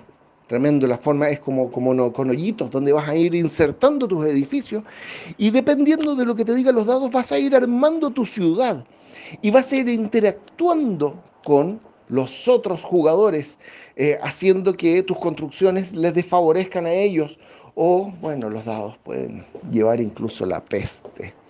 Es un juego visualmente muy, muy atractivo. Una caja gigante que yo compré en oferta en Barnes Noble hace mucho tiempo y lo agradezco muchísimo. Y les recomiendo que lo investiguen. Lamentablemente no he jugado Wavelength, que es un juego que me encantaría jugar, a ver quién podría hablar por acá sobre eso. Igual que Maracaibo, que me avergüenza mucho, ustedes sabrán por qué, no haberlo jugado. Eh, hermoso el juego, pero no lo he jugado, no puedo comentar. El que sí puedo comentar, ay Dios, y acá me van a caer otros palos, yo sé que lo están esperando, es Tapestry. La verdad me pareció tan insulso el juego. Eh, complejo, bonito, insulso. No me llenó en nada. Así que no voy a comentar más de él. Lo siento. Vamos a lo que puedo comentar, ¿sí? Sí, comentemos. Comentemos sobre Scout, por ejemplo. Un juego de cartas muy, muy innovador. Así, no es lo más innovador del mundo. Yo he visto otros juegos que tienen algo parecido. Te reparten las cartas, no puedes ordenarlas y las puedes ir jugando en combinaciones para tratar de superar la mano que te llegó. Es un climbing game, pero eh, como hay cartas que te bloquean, tú vas a tratar de deshacerte de esas cartas que te bloquean para que las cartas que quedaron en la mano cobren un mayor valor. Y pueden ser eh, cartas iguales o cartas, o cartas en forma de escala, tríos o escalas, por decirlo así, y que tendrán un distinto valor para superar las combinaciones de los otros jugadores. Es un juego que a mí me pareció innovador, pero más que innovador, ¿a quién le importa la innovación cuando un juego es entretenido?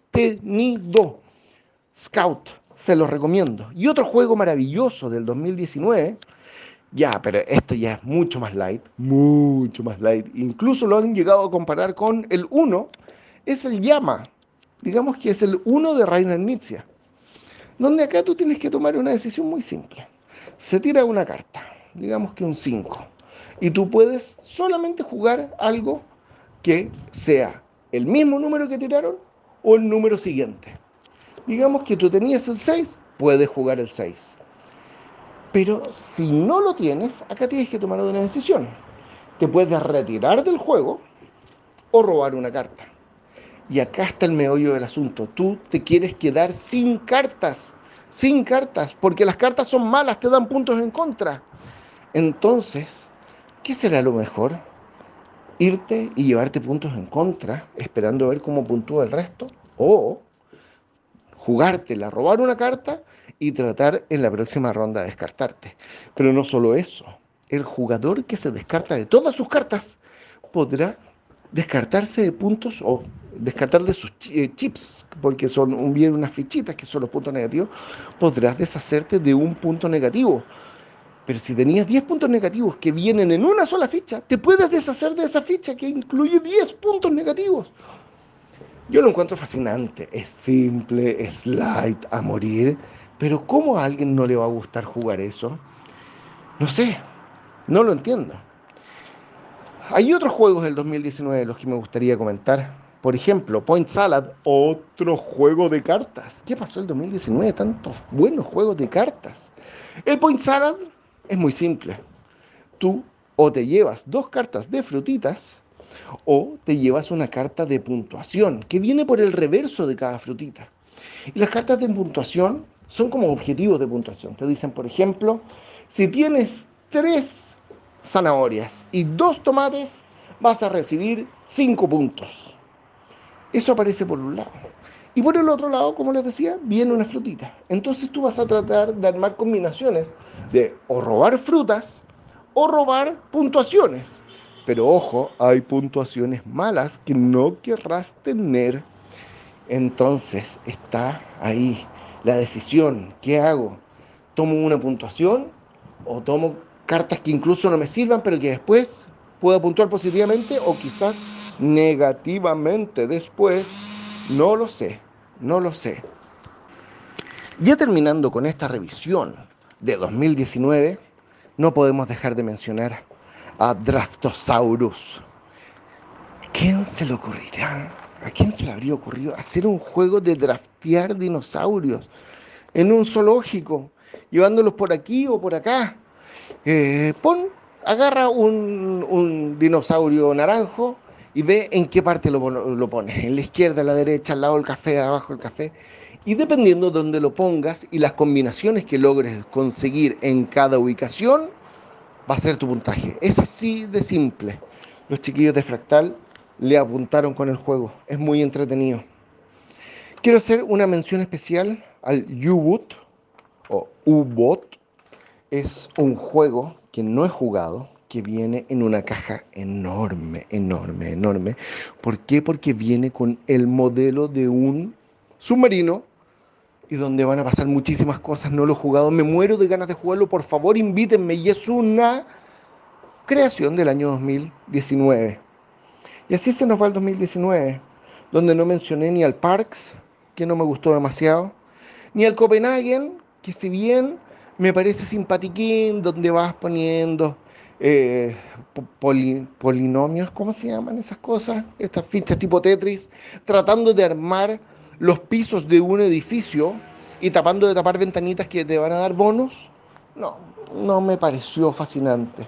Y el que sí me pareció fascinante fue las tabernas de Tiefenthal, o, o no sé cómo se llama en español, que lo jugué dos veces y que el Alzheimer me agarró y no me acuerdo de nada. Pero como pueden ver amigos, 2019 fue un año fantástico.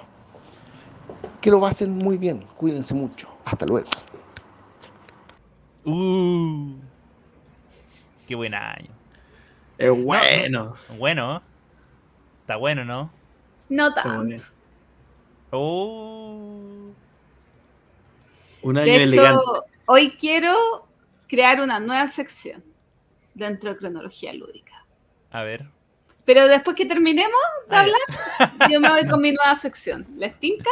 Y a ustedes los pido de improviso y, y me tienen que contestar. Ah, ok, ya. esto pero un minu- va a ser como un minuto de, pero un mini con, minuto. con bomba Sí. atómica. Sí. Bueno, yo voy a partir con mi año. Tengo 56 juegos de ese año. O sea, tengo harto, harto, harto. Y mi top es el siguiente. En el número 3, creo que este es mi top, no estoy tan segura. Nova Luna. Me gustó mucho este juego. eh, de, de hecho, lo probé en Tabletop Simulator con Axel. Y odio Tabletop Simulator y odié la forma de jugarlo y no poder optimizar, pero fue amor a primera vista. Fue como, odié jugarlo y dije, este juego en mesa lo voy a amar con el alma. Y la verdad es que me gustó muchísimo. En el número 2 nos vamos de un juego relativamente corto y liviano a un juego mucho más complejo. Es el Cooper Island. en este juego de los Zetas, donde uno va a ir moviendo sus barquitos, que son los tracks de puntos de victoria, produciendo bienes y muy poquitas acciones. Eso es lo que menos, y muy poquitos puntos de victoria. Pero Cooper Island me gusta mucho, mucho, mucho. Y el número uno, indiscutido, ya nombrado por nuestro amigo JJ, en el que actualmente no estoy jugando, pero estoy jugando su segunda versión, La Tripulación, de una persona que viene de familia que juega mucho brisca. La tripulación agarró mi cabeza, la exprimió y la hizo ver colores distintos, formas distintas y posibilidades y, fue un, un remesón en mi vida y me encanta. Así que es mi número uno. En mi top está el número 3, que es Cthulhu Death May Die, que es esta obra maestra del doctor Eric M. Lang. Em, nada que decir, pues, un juego Ameri puro y duro, donde no solamente está ambientado en el mundo Lovecraftiano, sino que está hecho para que tú mates a Cthulhu. O sea, algo que está equivocado desde el punto de vista de la literatura, pero al menos eh, los, juegos de mesa todos lo pueden, y en este caso uno tiene que hacer eso. El juego es brutalmente entretenido. Está súper bien hecho. Todas las partidas terminan en la punta de la silla gritando. En realidad es un juego que sorprende porque es muy también difícil de jugar bien, no es solamente tirar daditos. Pero mi número dos va a ser una coincidencia con mi amiga Gloria. Coincido con todo lo que dijo con respecto a la tripulación. Un juego que em, cuaja de una manera impresionante en una familia que toda su vida jugó juegos de bases. Y este juego fue un manjar, un dulce, eh, en mis juntas con mi padre, mi hermana, mi hermano.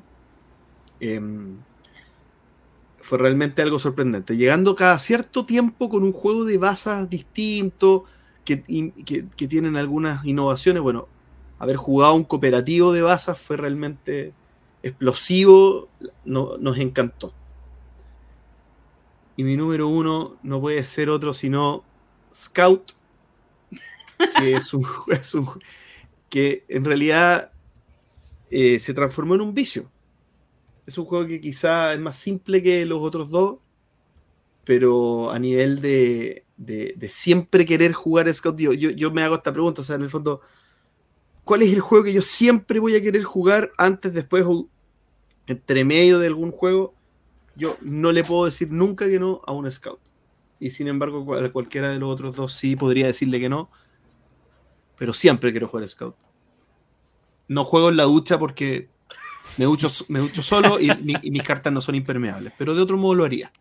Así que mi número uno, Scout. Mi número, mi número tres, mi número tres es la llama. La llama. La llama, la llama, que eh, es probablemente el juego que más veces he jugado en mi vida. Wow. Más Scout. Más que sí, pero, pero, que, la llama tiene bien tiene tiempo de tiene que tiene ventaja temporal. Más encima eh, recuerdo que eh, creo que ese año me tocó ir a Alemania y, de ahí me atraje una llamita. Y, es lo mejor, es lo más grande. muy sencillo, el juego muy sencillo. Y. Pero.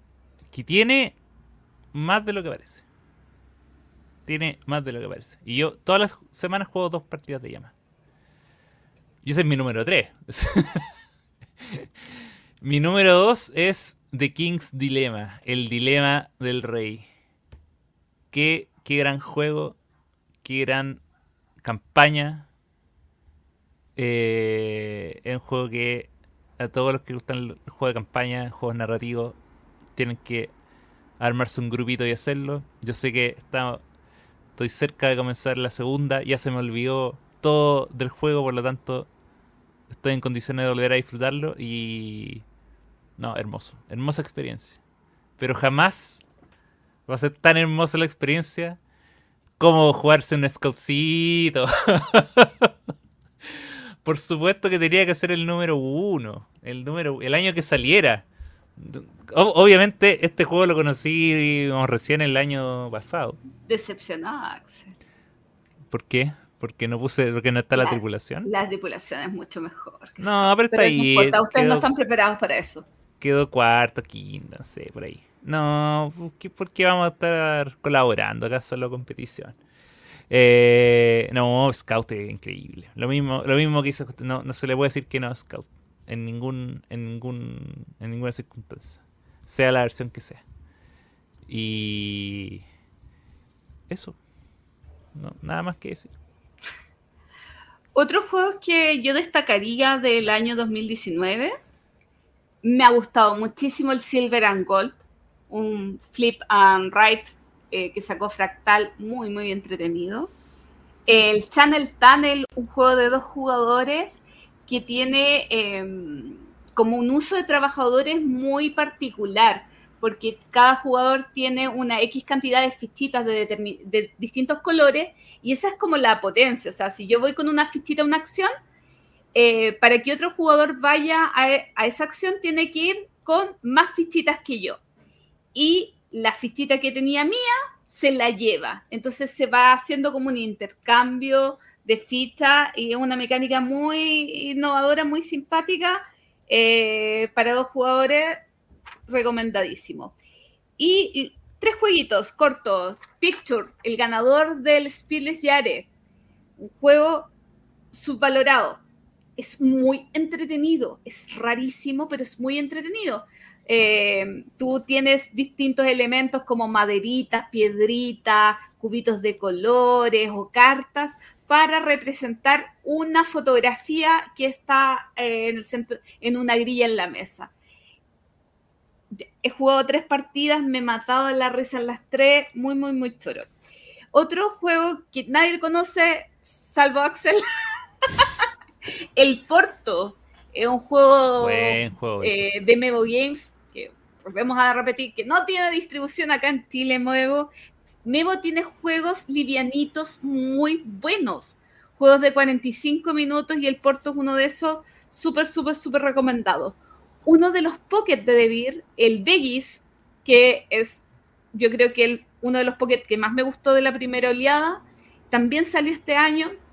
Creo que tenías que jugar ocho cartas tratando de tener menos ratones que te quitaban puntos de victoria y tratando de puntuar eh, diferentes grupos de verduras, pero solamente puntúas eh, la que tiene más cada uno de los jugadores que están en la mesa. Entonces, podías tú haber juntado hartos plátanos, pero quizás no se va a puntuar el plátano. Entonces, tienes que estar súper pendiente de los otros jugadores. Muy, muy, muy recomendado. Esos son los jueguitos que yo quiero destacar de este 2019. Eh, eh, yo, destacaría que no fueron nombrados o, no, me, no, me, lo apunté, al menos que lo haya nombrado JJ, el Paladines del Reino del Oeste, este juego de Sean Phillips que lo encontré medio sobrecomplicado para lo que es. A, mucha gente le gusta, a mí me parece que es un juego que tiene poca rejugabilidad, que, que las partidas son muy similares y que tiene y es, y es que es medio empantanado para, para mucha, mucho componente y mucha cosa para tan poca acción que, ocurre, al menos de, mi punto de vista. Me había gustado la primera partida, después me terminó hastiando y lo vendí. El azul Summer Pavilion, ¿no lo comentaron? No. Ya, azul Summer, Summer Pavilion que em, siempre se me olvida si es el que más le gusta a Gloria, me parece que sí, ¿no? Ah, a mí yo soy del 1, Axel es del 2. Ah, ok. Y este es el 3. Y este es el 3. Bueno, pero es el, tercer azulito que, que, a harta gente le gusta.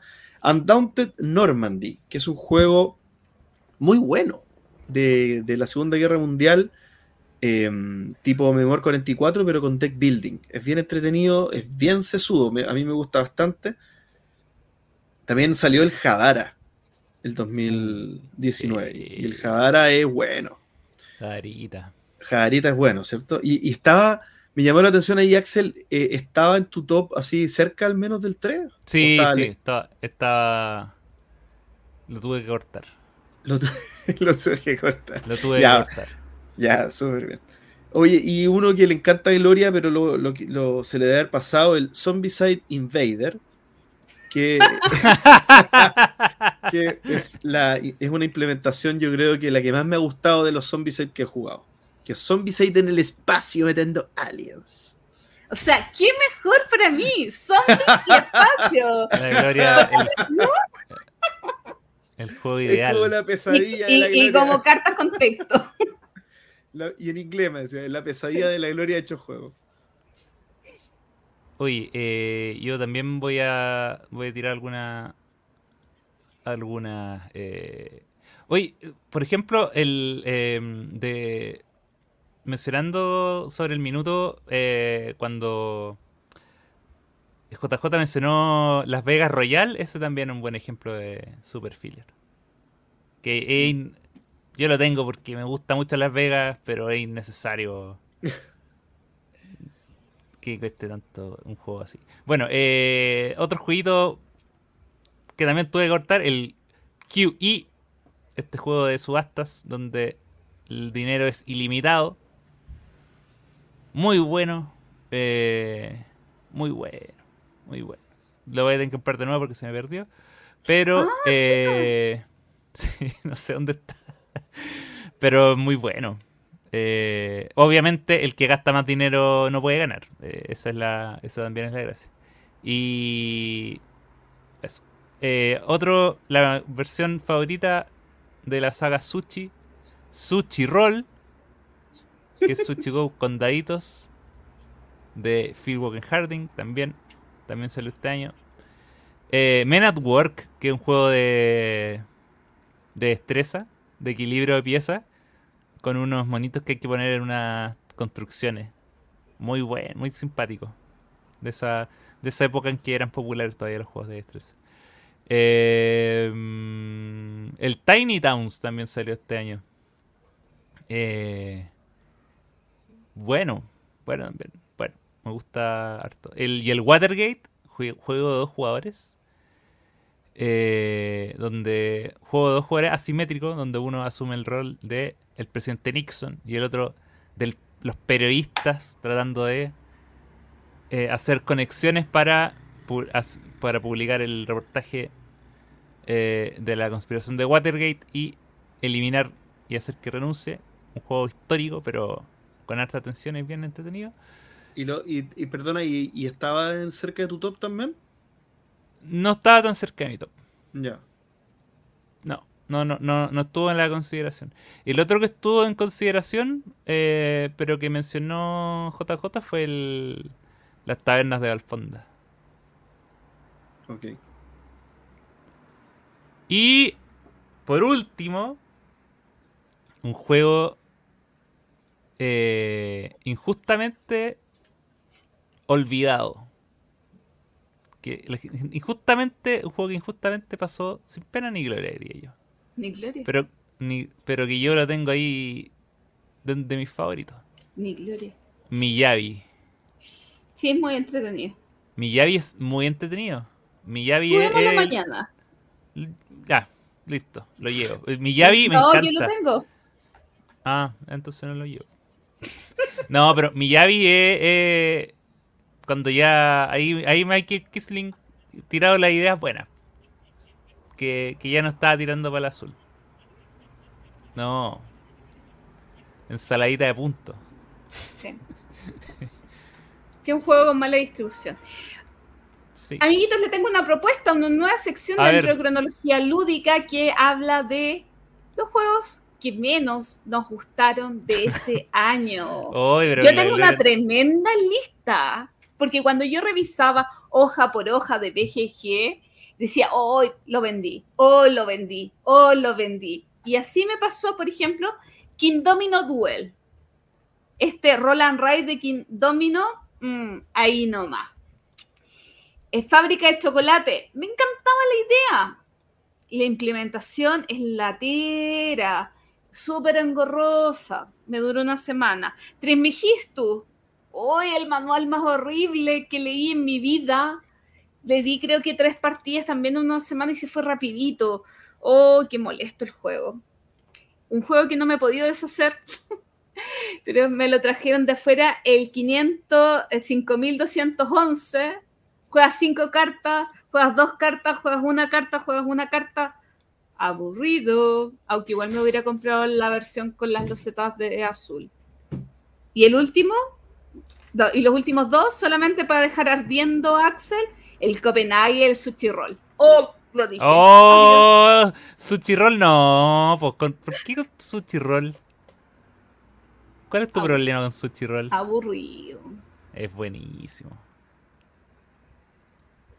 Es buenísimo. ¿Ustedes algún juego del año que dirían... Mm, no, porque yo no, no me fijo en, la, en las cosas negativas. ¿No te decepcionó algo? Algo que querías mucho. Es que tendría. A mí el Paradine. Ya. Ya es lo que dije, sí. Es que tendría que volver a revisar la lista para pensando en. En cosas negativas. en cosas negativas. Pero se los dejo para el próximo capítulo. A mí sí, vamos a poder afinar. Pensemos los juegos que probamos que menos nos que quizás o, o menos nos gustaron o teníamos expectativas altas y la verdad es que nos decepcionaron.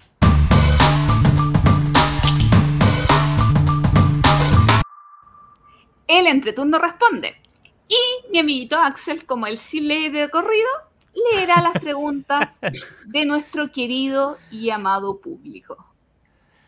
Así es. Vamos con eh, Instagram primero. Preguntas que nos dejaron en Instagram, que es arroba el entreturno. Por si aún no nos sigue, para que den seguir ahí. Y K. Fernand, que es Claudio Fernández, nos dice, dado los altos costos y avalancha de novedades, ¿ven en el print and play una alternativa viable para las ludotecas de los jugones? No. Prefiero... Morir. Prefiero... No, pero Axel Tabletop Simulator sería su print and play. Sí, ahí... No, porque ahí...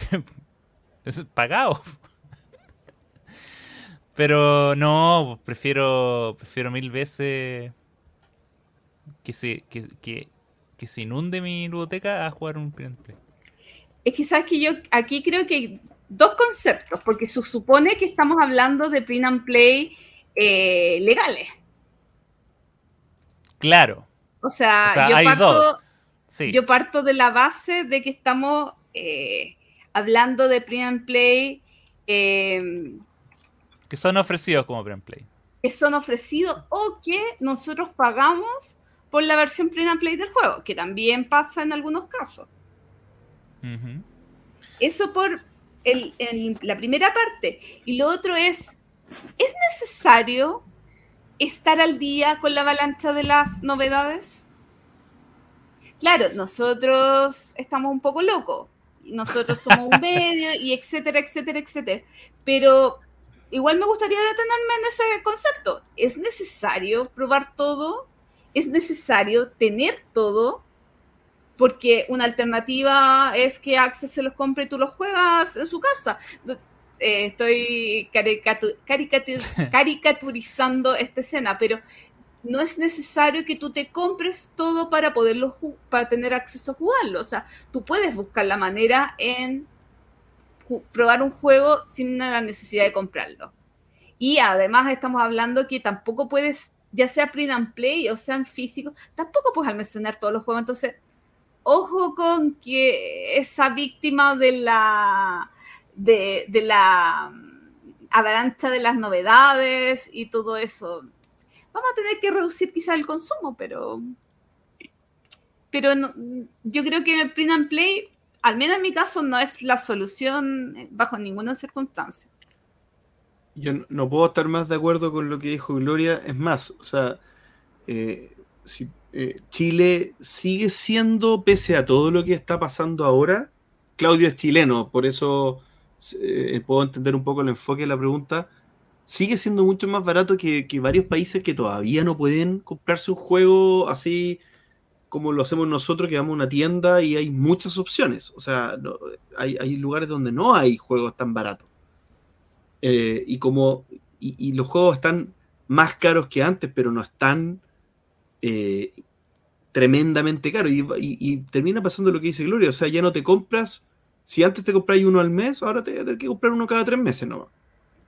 Y, vaya, y está bien eso, porque cuando te los comprabas uno al mes, te repetías el juego que tu amigo de tu grupo también se compraba. Entonces ahora vaya a tener que elegir, comprarte el que probablemente en tu grupo nadie se compró. Pero yo creo que, que- todavía hay una situación de... Estamos muy regalones los chilenos, quizá acá eh, este apriete quizá nos haga tomar conciencia.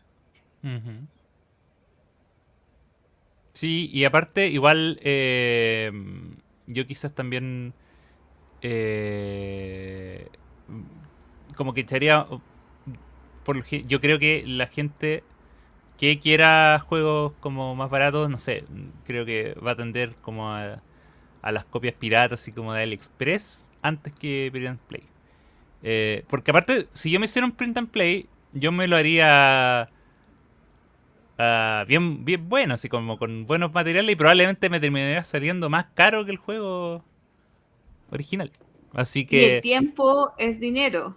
sí. Todo el, Y todo el tiempo que tú le dedicas a cortar los papelitos y todo eso es No, pero por pero- pero por ejemplo, pero sería o no sé, pues ahora hay empresas que hacen eso. Los mismos tipos que Pero tienes que preparar pero, los archivos. pero, pero sí que, claro, se preparan los archivos y hay que pagar y todo eso. Y probablemente me salga más caro que comprarlo. Eh, aunque... no- sí, no sé. No sé. Yo creo... Y bueno, yo también creo que igual... eh, print and Play es como... Igual es para un, un- una escena bien... Cada vez menor. Yo creo que cada vez son más los... Los mismos juegos traen están diseñados para que eh, no sé si hacerlo print and play sea más difícil, pero por lo menos la experiencia sea muy, muy distinta. Entonces, eh, lo mismo, no sé, juego con miniatura no es lo mismo reemplazar la miniatura con una fichita, aun cuando la, jugabilidad esté ahí. Entonces, claro, yo creo que también la, industria está como diciendo ya, probablemente lo- los más print and play puede ser, no sé, un scout en print and play, ya. Es, es complicado de pillar, ya, ok, te la compro. Pero ese tipo de juegos es es marginal. Sí. Al, fin- Es al que final igual juegos... podrían ir un lunes al bistró y van a jugar el Y- scout. Porque le y- dicen a JP, JP, juguemos de scout y JP nunca le va Oh, a y, decir si, que y, no. si, y, si, y si JP no está, le dicen, me dicen a mí. Y, y la respuesta es la misma. Venga nomás. Yo le enseño a jugar. Ya.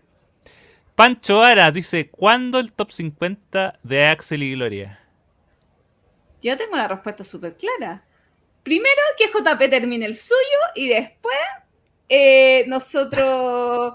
De hecho, yo había hecho en esta eh, Pub, Pub Meeple, ¿Sí?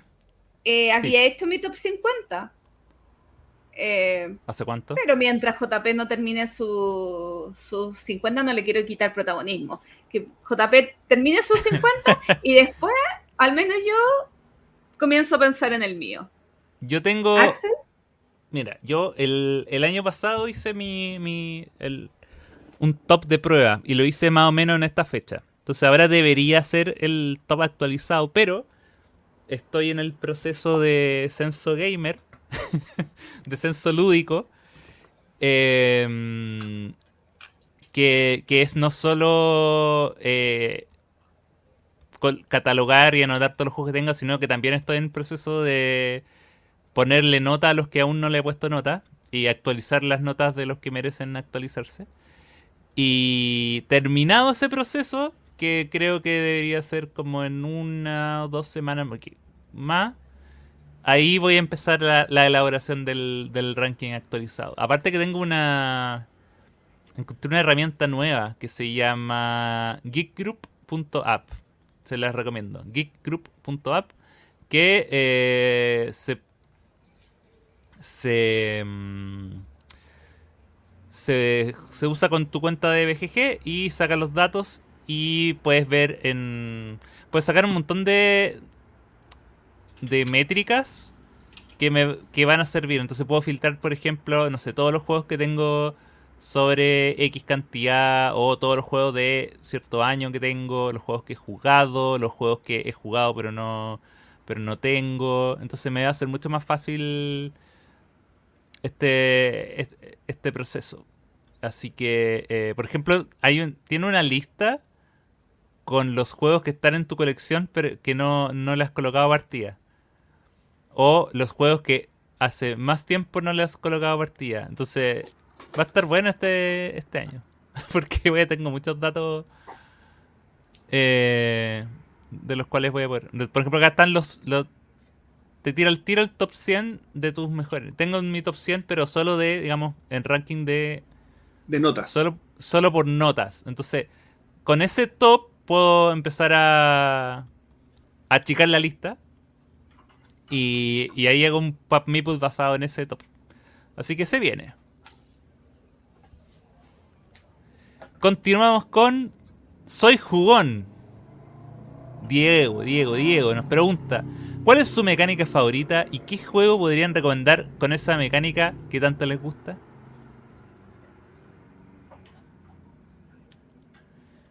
Em, Eh, no sé cuál es mi mecánica favorita, pero me gusta mucho el Mancala. Y esto ya no, esto, esta recomendación ya es un poco reiterativa, pero Trajan, Trajano, a mí me encanta. Es complejo. La mecánica, especialmente de Mancala, lo hace más complejo. Y me gusta mucho el aprovechar hasta el máximo cada jugada. Y ese Mancala eh, es complicado y te vuelve un poco loca, pero, pero me, da, me provoca muchísimo placer. Muchísimo placer. Yo, a mí me, me cuesta responder si, si tengo una mecánica preferida, porque una, las mecánicas... Siempre dice posicionamiento de trabajadores. Es que es posicionamiento de trabajadores, pero... Pero no... Pero no, no, no- tiene, no es de carta, JP, porque tú siempre dices posicionamiento de trabajadores, pero no, no será realmente un deck builder, una construcción de mazo, o No. porque... Y, y tu Magic y tus cosas.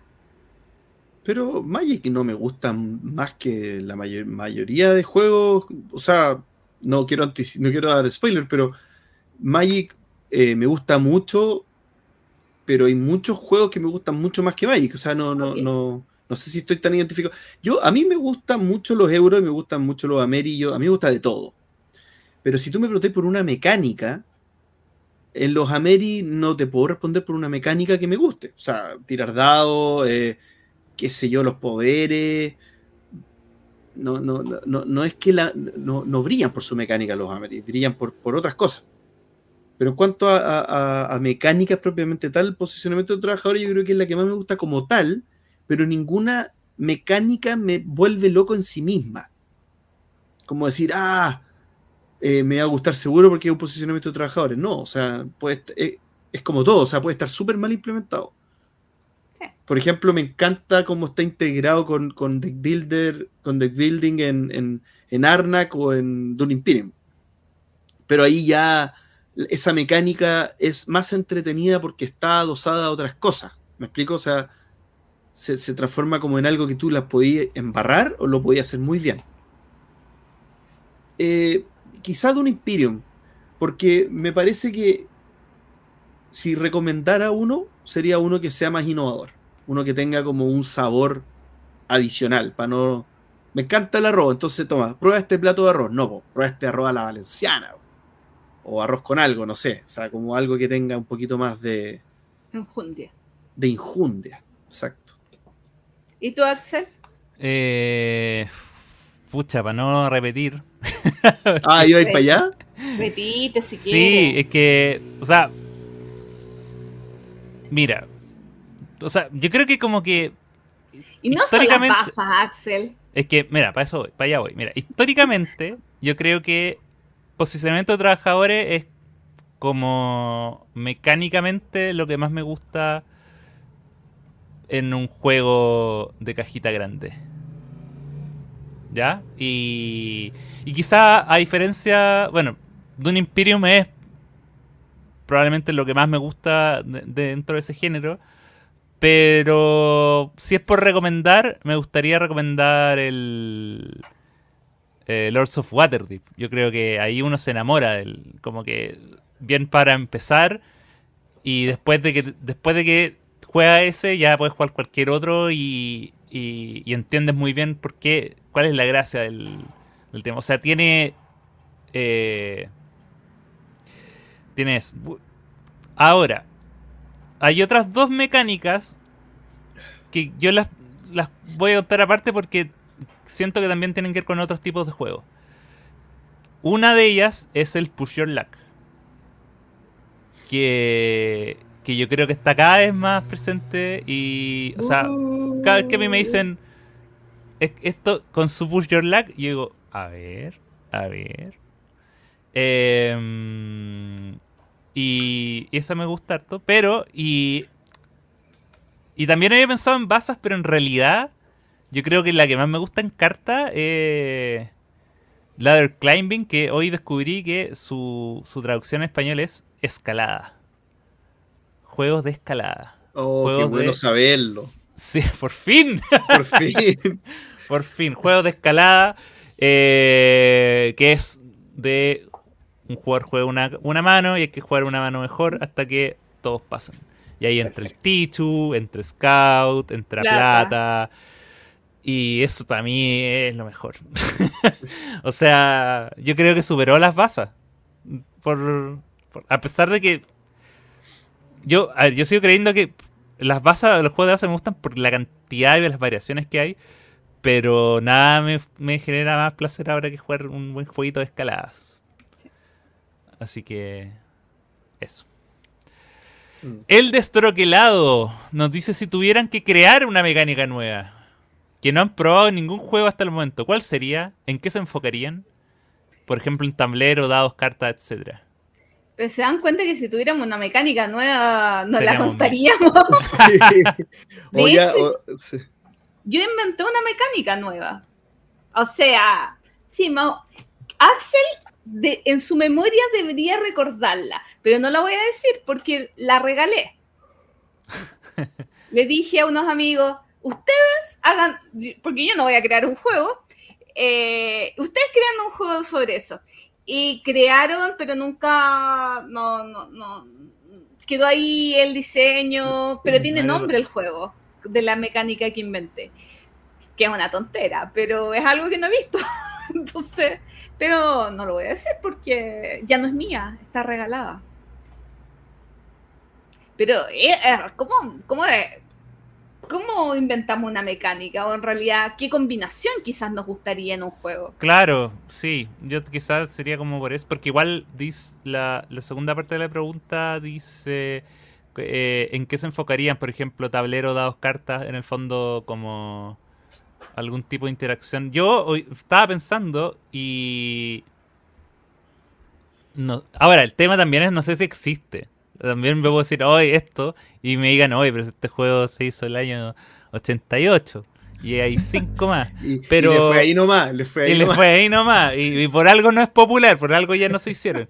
Pero, por ejemplo, no, o sea, no sé, ir jugando cartas en secuencia y que tú en algún momento puedas desjugar una carta de la secuencia y perder sus beneficios. a costa de otras cosas. Como, esa sería mi mecánica, el desjugar. Pero es que eso es más que mecánica, es un diseño de un juego. O sea. No, porque puede ser varias veces. Una mecánica desjugar. Mecánica, claro, eso como que me lo imaginaría como jugar una línea, una línea de cosas y en, tú en algún momento la, desarmas y puede, no sé, o algo así, no sé. Técnicamente eh, dígame, no cumpliría eso el, Winter, porque en la segunda etapa del juego tienes que desjugar, tienes que sacar una carta que esté libre. Eh, En la primera etapa colocas cartas y fichitas, en la segunda sacas cartas. ¿Sería como de Es jugar? como. No. Pero es como, es como el, el de jugar de. Es como el de Sí, con del. beneficios, sí, no sé si te entendí. No, pero es como el de jugar del. De. Saqueadores del Mar del Norte. Que es como de sacar el. De sacar el. El trabajador. Pero es complicado, es complicado. Claro, porque también la mecánica, ¿cuál sería? No, no sé cuál sería. ¿En qué, me, ¿En qué me enfocaría? A ver, a mí me encanta el manejo de probabilidades. Me encanta Mm. eh, como escoger una cosa en función de cuánto te tenéis que arriesgar, pero también cuán probable es que suceda. Eso me gusta como con dados, con cantidad de dados, me gustan las curvas probabilísticas, esas cosas. Y otra cosa que me gusta es la- las mecánicas con interacción. O sea, yo creo que posicionamiento de trabajadores era mi preferida por eso. O sea, por, porque hay mucho detrás, o sea, hay mucho que se desprende de poner un trabajador. No es solamente lo Mm. que tú quieres, es lo que quiere el otro, es el orden en el que tú vas a sacar las cosas, es el orden en el que las quiere el otro. Mm. eh, eh, eh, tiene Es- como que tiene muchas Sí, cosas no, y es la, escasez, es la escasez también de, de hacer esa acción. O sea, hay juegos, hay posicionamientos de trabajadores que a todos le permiten quizás hacer lo mismo, pero de manera eh, más o menos eficiente. Entonces, claro, hay juegos que dicen, ya, igual va a poder sacar una madera, pero una en vez de tres. ¿Me conviene? ¿No me conviene? Y cuando Igual- sacrifican un trabajador para cambiar el orden de turno, porque en realidad, como vas último, eso no está resultando. Exacto, es como que... Así que, sí. bueno, si pudiera inventar Entonces, una mecánica, que sería... es tratar de obtener, es tratar de obtener esa sensación como del manejo de escasez y, y- y competencia por lugares, pero con manejo probabilístico. Ahora, ¿qué será eso?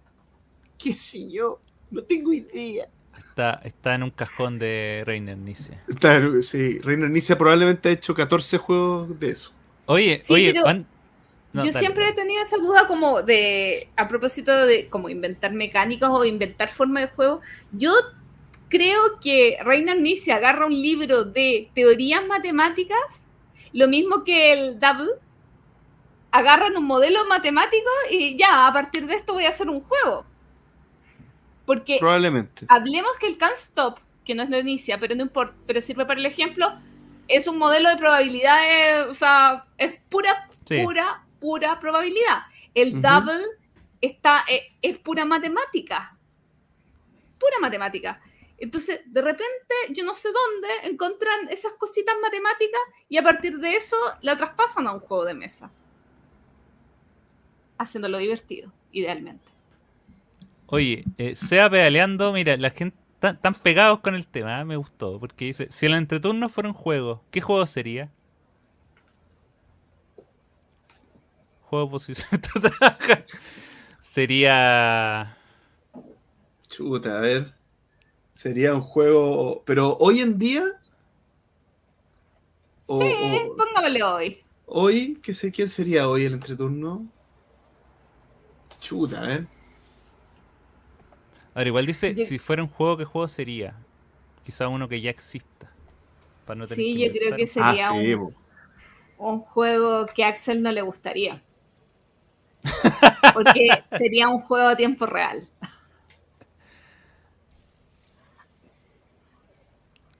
Un A juego ver. de destreza, juego loco. Un fort. Peleando ahí con las, con las pizzas y con, lo- y con las mochilas. Ah, podría ser. Y sacando cálculos. Pero en el fondo igual, en el fondo igual es colaborativo. ¿El fort? No, nosotros, en el fondo Ah. igual es colaborativo. Ah, es verdad que hay que escoger Sí, un- que- un, colaborador. No, algo ¿sabes qué? Eh, Eso, eso estaba pensando. El Dead of Winter seríamos. El dedo fue. Con un porque, hay un, traidor. Dead of. Winter. No, bueno, porque- Pancho, porque- Pancho el traidor, ahí, ahí Porque está. seríamos Dead of Winter porque es como estamos todos colaborando, pero pero en realidad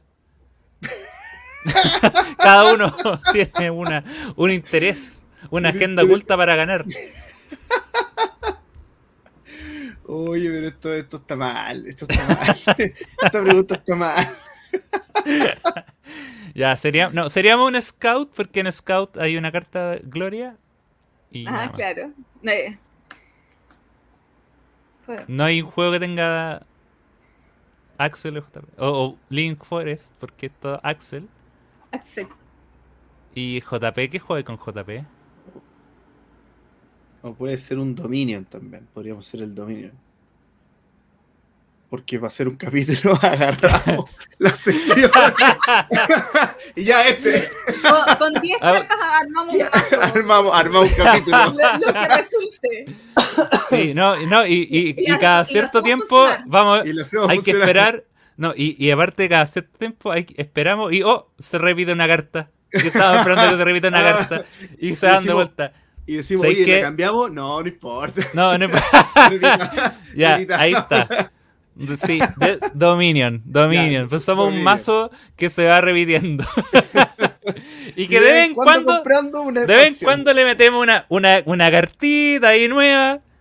De vez en Muy, cuando. innova- muy innovadores en su tiempo. Creamos tendencia. Pero Sí. ya, ya ha pasado harto tiempo.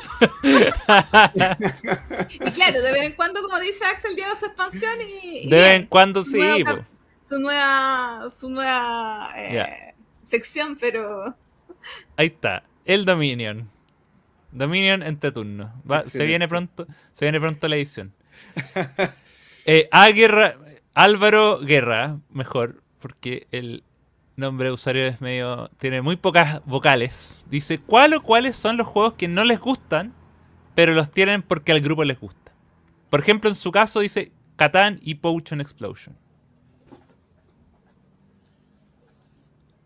Yo, yo voy a sé si te- contestar, creo Mm. que ninguno. Porque me da lo mismo mi grupo. ¡Oh! Eh, tengo juegos que no me gustan, pero no por mi grupo. Tengo juegos que me gust- no me gustan porque de repente me los regalaron. Y como que me da cosita eh, hacer algo con ellos. Ejemplo. Cascadia. ¿Qué hago con el Cascadia? Adorarlo, adorar al, Ay, no me gusta. juego del el año. Cascadia, a mi grupo no le gusta Cascadia. el juego del año. ¿Cómo que pero, yo- pero creo que no a mí me gusta, a mí me gusta Cascadia. Te lo presto. Yo lo tengo. Bueno, entonces. eh, pero creo que no tengo juegos que a mí no me gusten. Y si los tengo, me trato de deshacer de ellos. A menos que haya otro lazo sentimental con el juego. Ya sea que es parte de una colección, que fue un regalo o algo por el estilo. Yo, yo todos los juegos que no me han, que no me han gustado y sí le han gustado a otra gente los he regalado. Yo no, Es- no me no me que no me gustan. Así que no tengo ese problema. Yo creo que he vendido todos los que no me han gustado. No, no, no. Si, si a No. un amigo le gusta, Es que aparte, es que sea un amigo le gusta un, y si a un amigo le gusta un juego malo, deja de ser mi amigo. Es más fácil así, po. sí. Es que si, Amigos, si, si- sobra. Si llega, claro, a mí. si llega y me dice, oye, juguemos esa cosa que me gustó el otro día. Ay, por sale, favor, en la vida. A ti, Diego, que nos estás escuchando, no quiero volver a jugar el RA. No, que me invite a mí. Todas, todas las veces jugar Ra. Racito lindo, precioso. Por ejemplo, un juego que, que ya no quiero volver a jugar. Ah. Racito, racito lindo, precioso. Gato Arcano nos pregunta. No oigo aún el último episodio, pero por si aún no lo hablan, ¿cuáles son sus juegos más esperados para el 2023? Y van a Louis Fest, su episodio en vivo. Ah, ah, ah. La segunda parte. ¿Ah? No, que no hablamos de lo más esperado. No. No. No hemos hablado de lo más esperado. Así que Podemos hablar ahora. sí, pero yo no tengo O- o- más esperados. Sí, yo, yo es que no sé si- qué viene este año. Yo, yo tampoco sé tanto que viene este año. No me, no me he informado tanto. O sea, yo creo que de las cosas más esperadas Ah, mías son cosas del año pasado que no han llegado. que vendría siendo Ah. el Sabica, que vendría siendo Flower, eh, que se supone que sale Mira. a la venta este mes, pero no es como que esté pensando en un juego que vienen, que están produciendo. O sea, como o en un juego que va a salir, que está en un Kickstarter y todavía no llega. Quizá el, el, el Darwin Journal, Jour- usted repitan, digan conmigo lo que yo estoy imaginando. Dar- Darwin ¿Los Journal. diarios de Darwin? Sí, ah, gracias, mejor en español. pero no sé, eh, pero tan metida en el futuro no estoy. Yo me acabo de meter. Mira, justo Game Geek había un post que decía Juego del 2023. Así que lo estoy leyendo a la rápida. O sea, quiero todos los de Kramer y Kisling, quiero todos los de Fell que salgan este año. Eh, Ya, mira. quiero, Dale. Quiero, creo que La Granja, la nueva edición y cosas por el estilo, pero como juego nuevo, con nombre y apellido, que ya tenga expectativa, quizá el nuevo de Yamadites, el White Castle. Ese me tinca. Ese me tinca. Eh, bueno, eh, hit. Hit. Hit. Hit. Hit. es lo único que quiero. No, pero aparte. eh, mm, otro juego que quiero es el. El Gacha. ya. Quiero la, ¿Cuál? la, la, Gacha, que es un juego. juego Sí, es muy raro. Sí, un Sí. juego raro. La nueva edición de Ra, aunque la Gloria no la quiera, yo la necesito. Yo porque como amo Ra y llegué tarde y no lo tengo y solo tengo la edición de cartas. El, ¿qué, qué mejor momento voy a decir, ya, que llegue. Y está muy buena. Está muy bonito. Yo Y- sé, yo creo que el, el Revive, pero es de, no es de ahora, o sea, ya... Y que sale en español este año, Sí, entonces. el Sí, Revive. igual entonces. vale. Este año debería también salir el Queen's eh, Dilema. No sé si. Sí. Mm, Que también lo tengo ahí con el ojo. Pero claro, estamos hablando más de juegos que todavía se escuchaban en octubre. O sea, creo que Mm. la, como la nueva oleada de juegos 2023 eh, todavía no suena tanto y eh, por lo menos yo todavía estoy eh, procesando lo- los de fin de año del 2023, 2022 antes de fijarme en el 23. Sí, hoy va a Mm. salir un roll and write de Istanbul. Se llama Choose and Write. Eh, ah, el o- Oricalcum. Que el nuevo de Catala. Parecido a. Eso ya salió. Eh, pero acá no, po. Pero está. mira, está en. En. Está acá en la lista de los juegos de 2023 de la BGG, así que yo los cuento. Ah, hoy día. Perdón. Espera, hoy día me enteré que viene una expansión de Mille Fiori. Sí, ah, ¡Dios mío! la necesitas. Voy a aplicar lo mismo. Voy a comprarla a Alemania. Oye, sobre la segunda parte de la pregunta, si vamos a Ludifest y si vamos a hacer un capítulo en vivo o algo por el estilo, eh, nos falta tener una reunión interna entre nosotros, pero existe posibilidad de hacer cosas en Ludifest.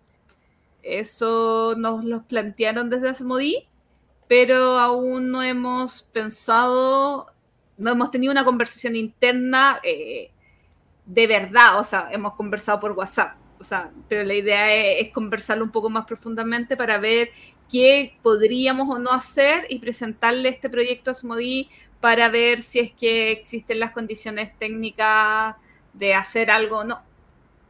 Pero lo que sí se viene, yo, yo voy a decir nomás, ya que cerca uh. tenemos que hacer un evento ese fin de semana. Tenemos que hacer una pre, un post, una fiesta. Yo arrendamos el quincho de, arrendamos el quincho de mi edificio. Es un par de cuadras. De... Eso te iba a decir que queda cerca.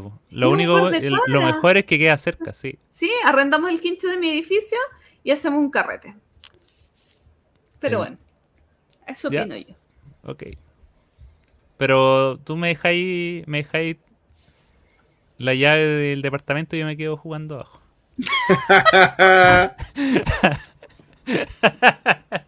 Carreteen todo lo que quieran, yo me quedo ahí en la, en la, en la mesita Te jugando. vaya a perder los completos, Axel. Oh, el- ah, ya. Los completos Ah. ve- vegetarianos. Ya, ahí sí Tú voy. puedes estar preparando los completos acá en la cocina y los subes al quinto. Eso. Eh, disfrazado de completín. Uh, no habían ideas, no habían ideas. Ah, ah. Jaime Saudachi nos dice, una de las cosas que más disfruto de los juegos es la selección de jugador inicial. Como que empieza el jugador más alto, el último que robó algo del refri o el de orejas más puntiagudas. ¿Tiene alguna de estas reglas favoritas? ¿De qué juego es? Sí, la que más me gusta es Chuasi. Y lo aplico en todos. ¿Qué estoy- fomes? Pero Yo estoy usando Vegestat para elegir el jugador inicial, pero la regla que más me gusta es el último jugador que hizo una buena acción. En caso de que nadie se acuerde, el jugador más bajito, que generalmente soy yo, que es para Super Rino. Pero una chistosa de un juego que no conservo, que es grande y peludo, era el jugador más peludo. El Más, más- más grande y más peludo. Pero ese no Eh, es de. No es del juego de cartas este, lo- los insufribles, ¿no? ¿Cómo se llama? Lo, O, e- o- o era de eso. no, es de ese, del juego Ah, francés. sí, puede ser, puede ser. ¿Cómo se llama? sí, Lo- porque los destacados. los Los, inseparables. inseparables, eso. Ah, cierto, puede ser que sea Los sido los más peludos. insufribles. Lo indestructible. Los inde- claro, los, los indómitos. Yo no me acuerdo qué juego era, pero había uno que era ¿Quién nació más al norte? Siempre me voy a acordar de esa regla. No, no me acuerdo qué juego era. Debe haber sido como un juego como vikingo. Sí, Eh, probablemente. Pero... Al- altiplano. No, pues no es tan. y- No, pues yo digo porque al norte Ah. de Chile, o sea, me imagino Ah. que. Sí, pues esa persona tiene la ventaja. Pero, mira, yo cual- igual me gusta aplicar, o por lo menos leer, cualquier juego que no sea el mayor o el menor. porque Son súper fome. No lo, no lo sigan haciendo. Algo que Sí. pueda ir cambiando. po. Porque si no. es Sí, el ponte mismo, tú, el último que, que regó el jardín. El último que fue a la playa. El último que fue a la playa fue, era de... El último que tocó, eh, el último que tocó el mar es eh, de mm, Coral. Ya. Me gustan esos. Eso, esa, esa. Así que, consejo, pónganse más creativos. Sí. Y yo esas la- las cumplo. O por lo menos las leo. Si no dicen al azar, ha dicho así. Sí, es que cuando ya has jugado, no sé, pues cinco veces el juego y no te acuerdas de la regla porque no, no es tan llamativa, Chuasi o, o. Chuasi. Chuasi. La otra. Fue en el. Fue en el bistro que pasó. JP. Que está, sacamos un Chuasi y pasó alguien y fue así como. ¡Ay, qué es eso! Ah, no me acuerdo. Puede ser. Oh, y quedó como loco, así, ¡ay, cómo se llama esa aplicación! Oh. No creo, porque qué, qué raro que te preguntes así. como como, ¡ay, cómo se llama! Así, ¡ah! oh, hermano, ¿qué es esa Como que quedó muy loco, quedó demasiado loco. Así No me que suena. yo, pero quedé maravillado. Así como, se llama esto así. Ah, bueno. ¿Por qué tu celular tiene burbujitas de colores? Oye, Pablo Paso, autor, nos pregunta: ¿Se puede ser aficionado a los juegos de mesa y responsable con el cuidado del medio ambiente al mismo tiempo? ¿Qué Eh, consideramos responsable con el medio ambiente? Me imagino que. yo, mira, yo creo que la Gloria es la más responsable porque guarda Sí. los plásticos de sus juegos. Sí, Y, y no los tira a la basura como yo. es verdad. Gloria, tú eres un ejemplo. A A seguir. seguir. A seguir. Eh, otras, otras conductas que yo sé que jugadores hacen y que yo no, yo soy el menos responsable. Que es guardar los, los, los troqueles en las cajas. Eso también es me- tener menos. Menos. No menos residuos. no necesariamente, porque al final estás acumulando el residuo y, y lo ideal sería que eso fuera reciclaje. Sí. También. Pero yo creo que... ¿Mm? No, no, no, dale. No, es que yo creo que al final tenemos que evaluar esto en todos los ámbitos de la vida. O sea, eh, que es complicado el concepto de ser, eh, definir qué es el ser responsable con el medio ambiente, porque probablemente, y no, no manejo cifras, volar consume mucho más, o sea, pegarse un viaje, que 10 o 20 juegos de, que la compra y la producción de 20 juegos de mesa. Entonces, ¿hasta qué punto podemos restringir ciertas conductas de nuestra vida? Me voy al tema de volar y de la huella de carbono y qué sé yo, eh, en relación con otro tipo de actividades, o lo mismo de la ropa desechable. Entonces, es un tema complicado y es complicado también que lo hay que ser responsable medioambientalmente, sí, pero que lo tomemos tan a pecho como, no, sabes que yo me compro un solo juego al año por el medio ambiente. Ah, no sé, ahí ya me, me cuesta un poquito más. O yo voy a elegir este juego sobre otro porque este fue hecho con material reciclado.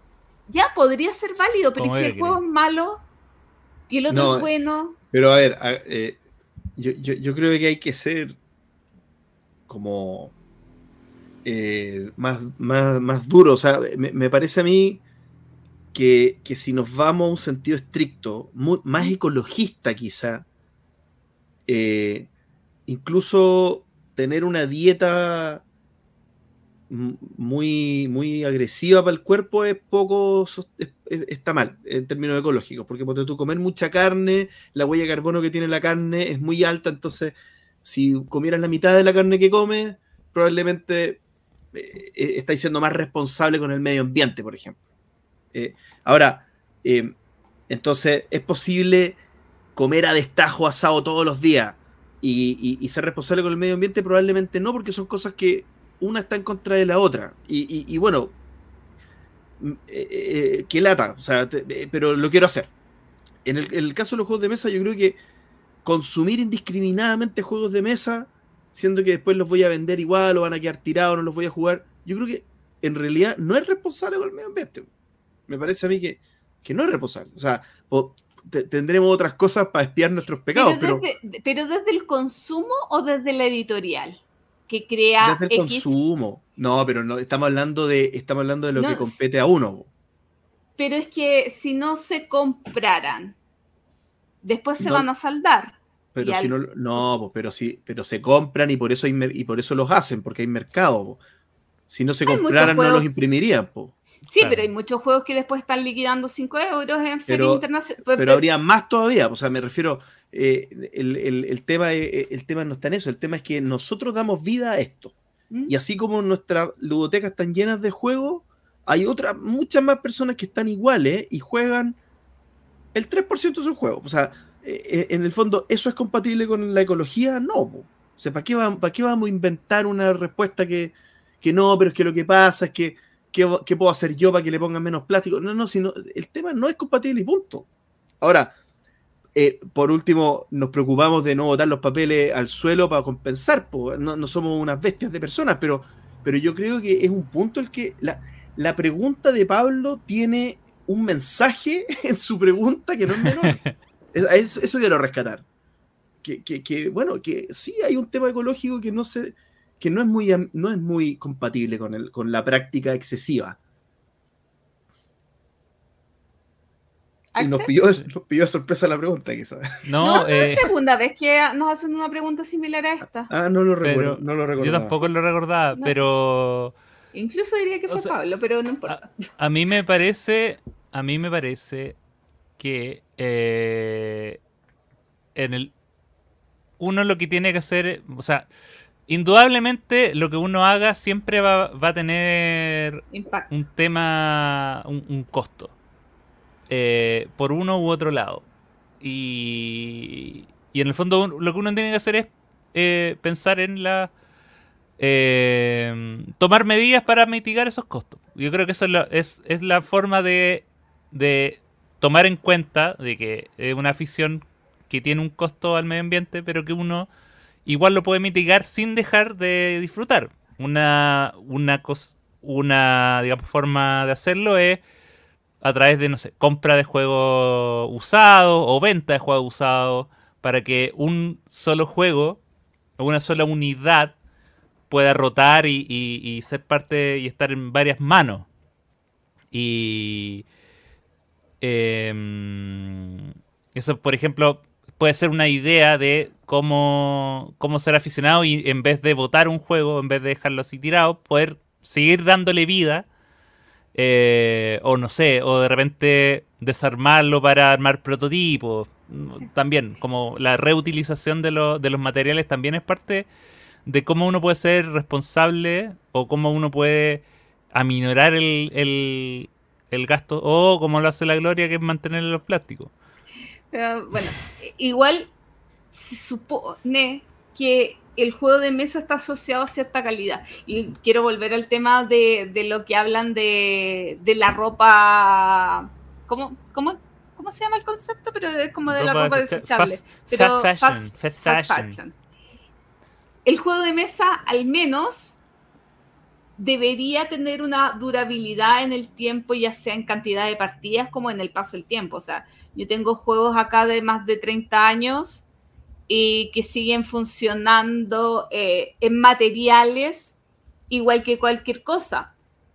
Vámonos a un teléfono, vámonos a un notebook que ya los de 30 años no, no prenden. O sea, eh, no por defender este hobby, que sí es por defender este hobby, pero igual eh, cargarle tanto el peso eh, a esto sin desligar la responsabilidad, no sé si sea el mayor problema que tenemos actualmente. Mm. Sí, o sea, yo creo que una ventaja es lo que tú dices, que la como la vida útil. O sea, obviamente, claro, si se te uno manteniendo los, los, componentes dentro de su caja, eh, un juego de mesa puede durar para siempre, pues, puede ser heredable. Claro, en cambio una lavadora, por dar un ejemplo, el, costo de eh, la reparación probablemente sea más que una lavadora nueva y están diseñados para durar X cantidad de tiempo y después de eso todo, todo va a dejar de funcionar porque las, muchos productos de tecnología o electrodomésticos y lo que sé yo están hechos para una vida útil muy corta. Claro. Eh, así que no compren juegos Legacy. Jugar juegos Legacy, jugar Exit, es lo peor que pueden hacer. Si quieren que el planeta vaya a su, a tu destrucción, no jueguen Exit, no jueguen nada Legacy.